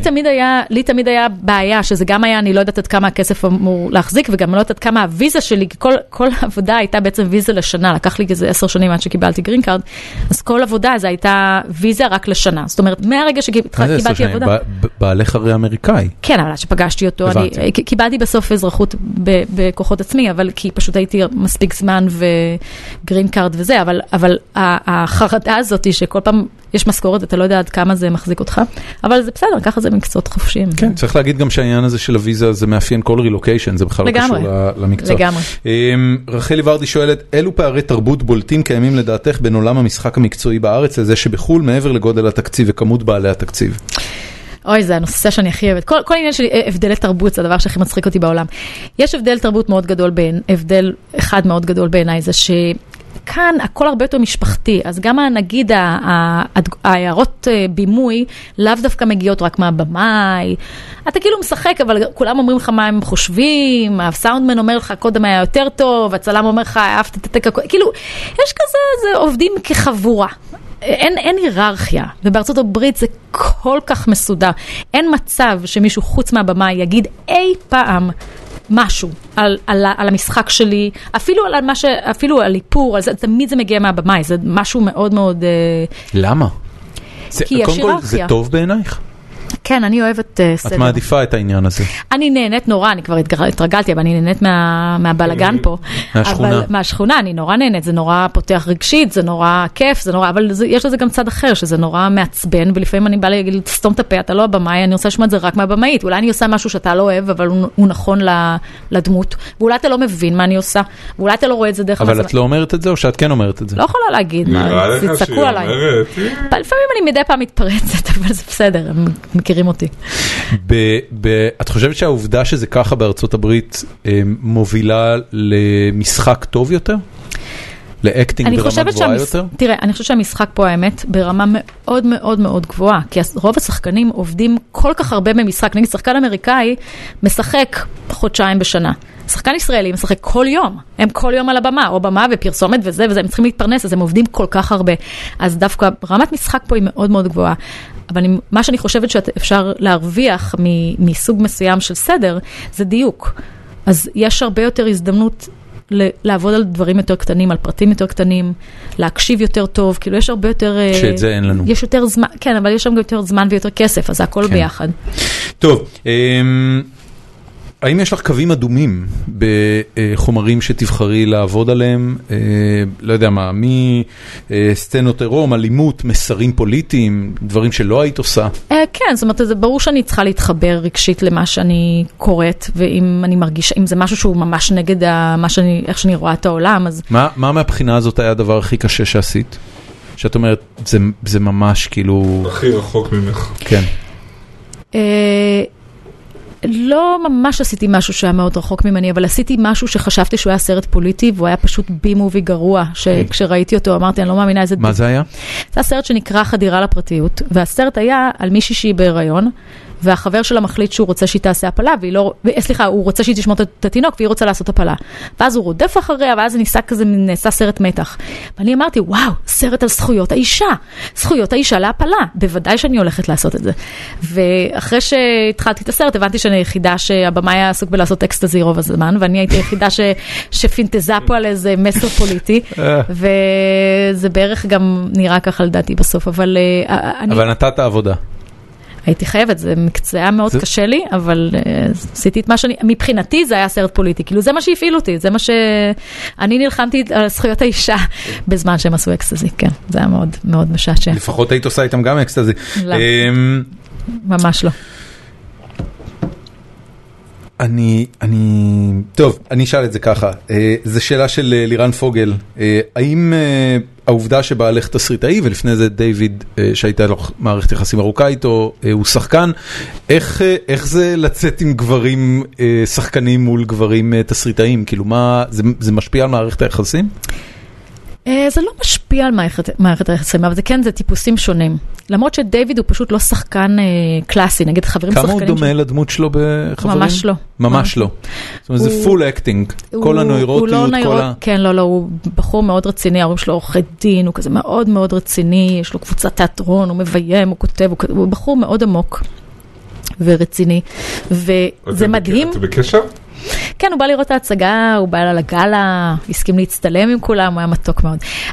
חלק מהסיבה שהיה כל כך קל להתאהב בו, זה שהוא פשוט הכי מחובר לקרקע יותר ממני. כאילו באמת, הוא פשוט לא רואה את משהו מסביב, הוא כל כך מחובר לאדמה, וכל כך לא חי, לא סלבריטי. אני ראיתי אותו, זה הדבר שהכי הפתיע אותי, כי גם בקולנוע הוא עשה הרבה פעמים דמויות שדומות לדמות שלו בחברים, אבל אז הוא עשה את Band of Brothers של ספילברג. נכון.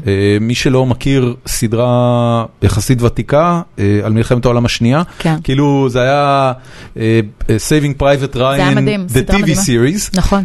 ואחרי זה עשו גם אחד כזה של הזירה האסיאטית של מלחמת העולם השנייה. אבל הוא משחק שם קצין שמאבד את המחלקה שלו על סוציומטיות. נכון. והוא עושה שם תפקיד כל כך שונה ממנו, כי הוא הסתכל, זה יותר דומה לאישיות שלו? כן, הוא הרבה יותר אפל ועמוק ממה שהוא נראה. גדול. רוס אפל ועמוק, אתה רואה? לא, הוא בן אדם מדהים. טוב, שאלה אחרונה, גם של אירן פוגל. איזה שחקן הפתיע אותך לטובה? מישהו שחשבת שהוא יהיה דוש, אבל גילית בדיוק להפך.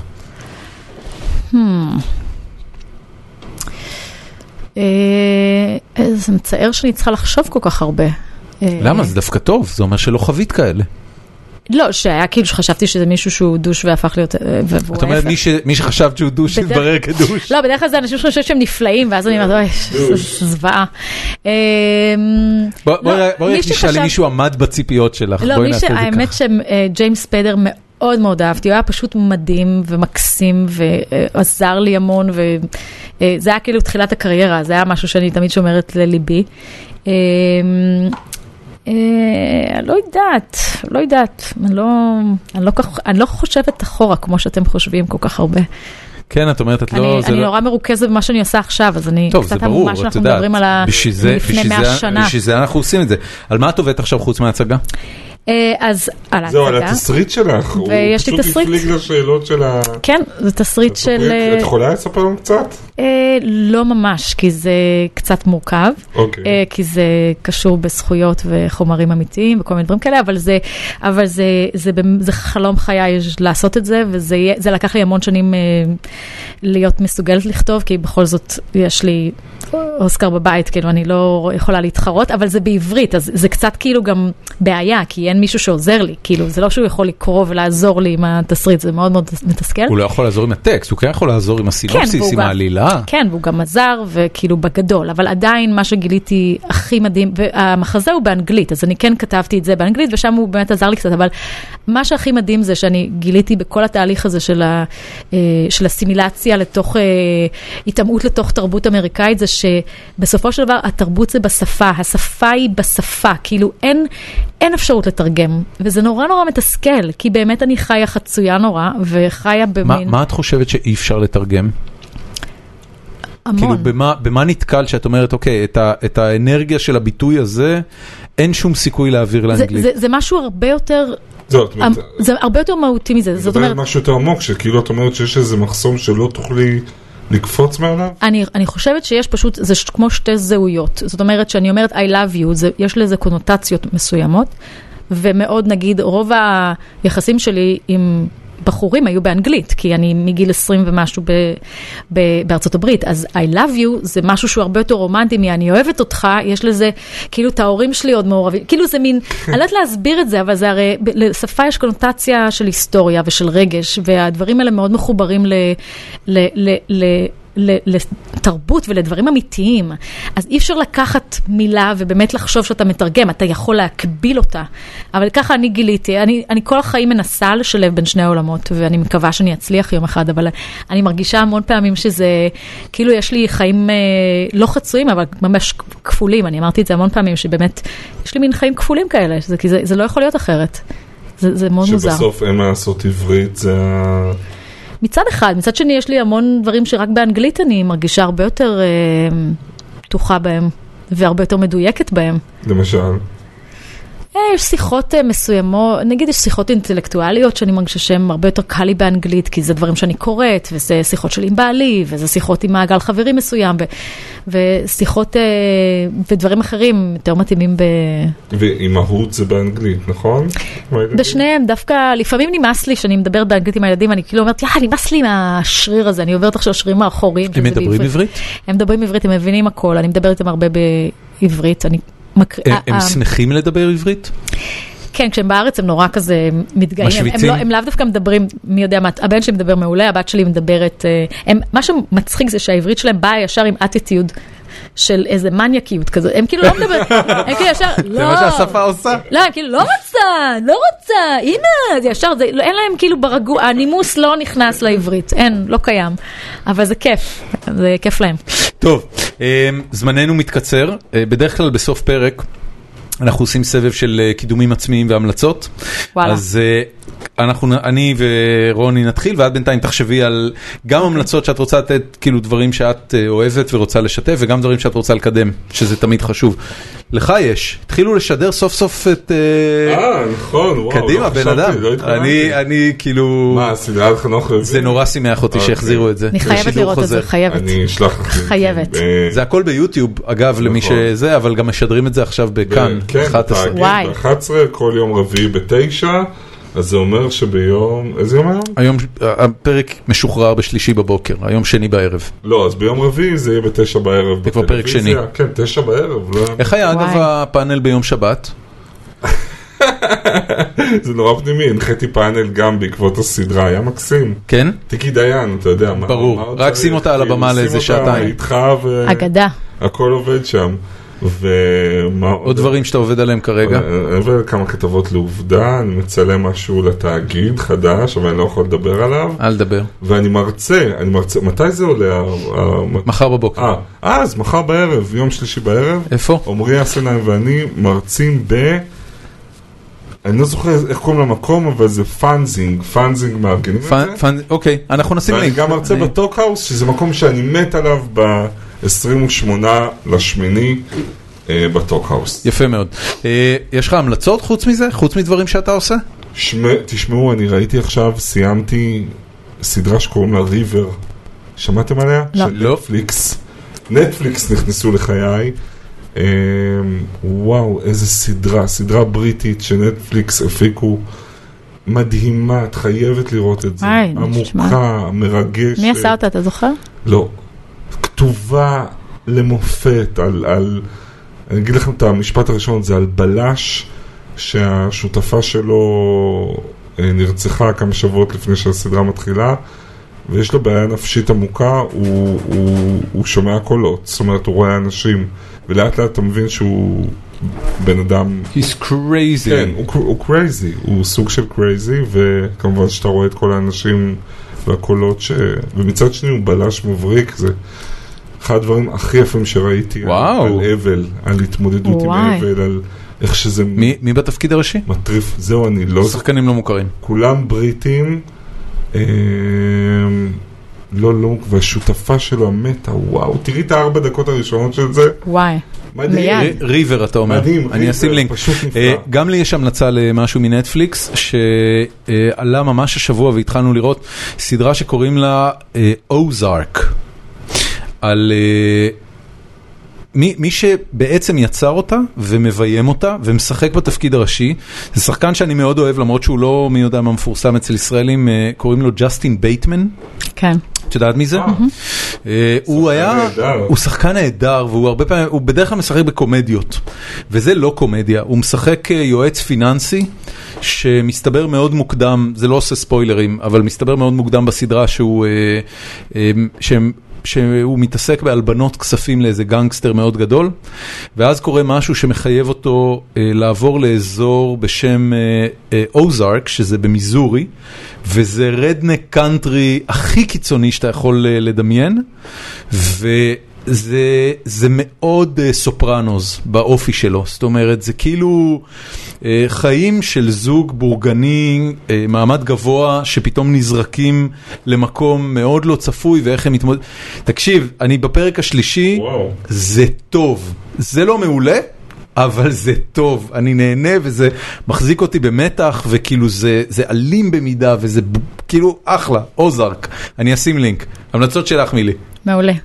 אם אנחנו בסדרות, אז אני מאוד אוהבת את ה-OA. מישהו ראה את זה? את ה-OA, זה גם של נטפליקס. מה זה? זה סיינס פיקשן כזה, אני ממש לא בענייני סיינס פיקשן, אבל זה על ידי, מי שמשחקת שם בתפקיד הראשי גם כתבה את זה, והפיקה את זה, קוראים לה ברית מרלינג, שהיא מבריקה שאי אפשר להאמין, והיא עשתה את זה עם מי שביים את זה. זל, משהו. וזה סיינס פיקשן שהפרק הראשון שלו, אחרי שרואים את הפרק הראשון, זה פשוט משנה את כל התפיסה של מה זה פרק בטלוויזיה. זאת אומרת, זה כל כך חובה. חובה. גם אם אתה לא ממשיך אחרי, אתה תבין למה ראית. אני לא יכולה להגיד לזה כלום, אבל זה מדהים. מדהים, מדהים. וואו. כן. וגם אני אמליץ על משהו, אני גם אמליץ על משהו ממש צנוע, אבל אני פשוט נורא נהנתי. הייתי היום בתערוכת הבוגרים של בצלאל, שפשוט הייתה נפלאה. אני חושבת שאם מישהו רוצה לראות אומנות. בירושלים, בבצלאל. בבית ספר עצמו? בבצלאל עצמו, כן. וזה פתוח לקהל. פתוח לקהל. ממש נפלא. נשים גם לזה לינק. כן, אבל לא. מה שכיף זה שיש היום אינטרנט להכל.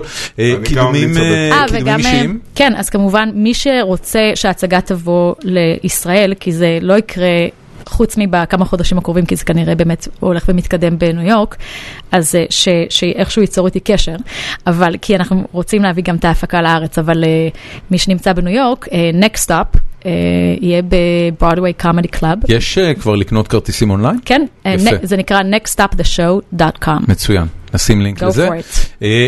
אני רק אגיד שמכיוון שלא הכרתי יותר מדי דברים שעשית נאזנודל, אז לקראת הפרק הזה התחלתי לראות את הסדרה שעשית עם שני כהן. כן, נופלות, כן. נופלות על הרגליים. כן. תקשיבי, 5 דקות הראשונות היו כל כך אינטנסיביות. מה זה הדבר הזה? כאילו, אני לא אספר יותר מדי, מי שראה ראה, וכאילו מאזינים שלנו, אני יודע שראו, כי שאלו על זה שאלות. מאיפה זה הגיע? מי פנה אלייך, ואיך הסדרה הזאת בכלל נולדה? רותי רודנר כתבה אותה, היא פנתה אליי, היא רצתה לעשות סדרה, היה לה איזשהו רעיון כללי, היה לה את שני כהן, קיבלתי פנייה שרותי רודנר עושה סדרה עם שני כהן, והיא רוצה לדבר איתי. אז אמרתי מיד, כן, כן, כן. ידעה שהיא רוצה אותך לתפקיד הראשי?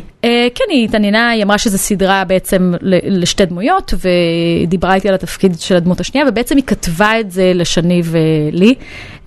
אני כמובן הכרתי את שני, וודאי שאני ארצה לעבוד איתה, ודרותי אני הכרתי מכיוונים שונים. ושהיא אישה מבריקה, היא אישה שכאילו היא משכמה ומעלה בכל כך הרבה מובנים, כל מי שמכיר אותה יודע. אני לא, זאת אומרת, אני מכיר את השם, אבל אני לא יודע, היא יצרה סדרות לפני כן? לא, היא לא יצרה. זה פעם ראשונה שעושה טלוויזיה. זה פעם ראשונה, והיא פשוט... היא הייתה בדרך כלל בצד השני. נכון, היא הייתה בפיתוח. כן, כן, כן. בפיתוח, אבל היא פשוט כי בן אדם, היא פשוט אחד האנשים הכי... נכון? כל מי שמכיר אותה יודע. למה היא רצה לעשות את הסדרה הזאת? כאילו, כשראיתי את זה ושמעתי שהיא היוצרת, הדבר הראשון שחשבתי עליו זה אם יש פה משהו, כאילו, סיפור שהיא הכירה. לא, ממש לא. היא פשוט מאוד יצירתית, באה ממשפחה יצירתית, היא כולה יצירתית, עושה מלא דברים, מסוגלת להמון דברים, והיא כתבה משהו פנטסטי, ואז אני מודה שזה היה בהמלצתי, שהמלצתי על איילת מנחמי לרותי, אמרתי, נראה לי שהיא יכולה לביים נפלא. והיא אמרה לי, וואו, היא אמרה מהשנייה שהיא שמעת השם שלה, כאילו לא היה אף אחד אחר, זה היה ברור שזה... אני מתבייש להגיד זה, אבל מתי זה שודר? זה שודר, זה בדיוק נגמר. מה, זה שודר ממש לאחרונה? אז בגלל זה אני שואל, אני לא ראיתי את זה בטלוויזיה, לא רוצה לראות ערוץ 2 אף פעם כמעט. זה נפלא, זה סדרה אינטליגנטית ואיכותית, שכל פרק נראה כמו סרט, שתי דמויות מעניינות, זה סדרה של נשים על נשים, אבל לא רק לנשים, זה כמו שהמשפט הכי שכיח, שתמיד אומרים לי, זה אפילו בעלי, שלא רואה סדרות. אז כן. יפה. טוב, נפלות על הרגליים. לא הזכרתי חטופים, כי חטופים זה, אתה יודע, זה כבר לפנתיאון. נכון. אני שמחה שהיה לי... תחושה טובה עם התסריטים האלה. כמה זמן בשנה את מבלה בארץ?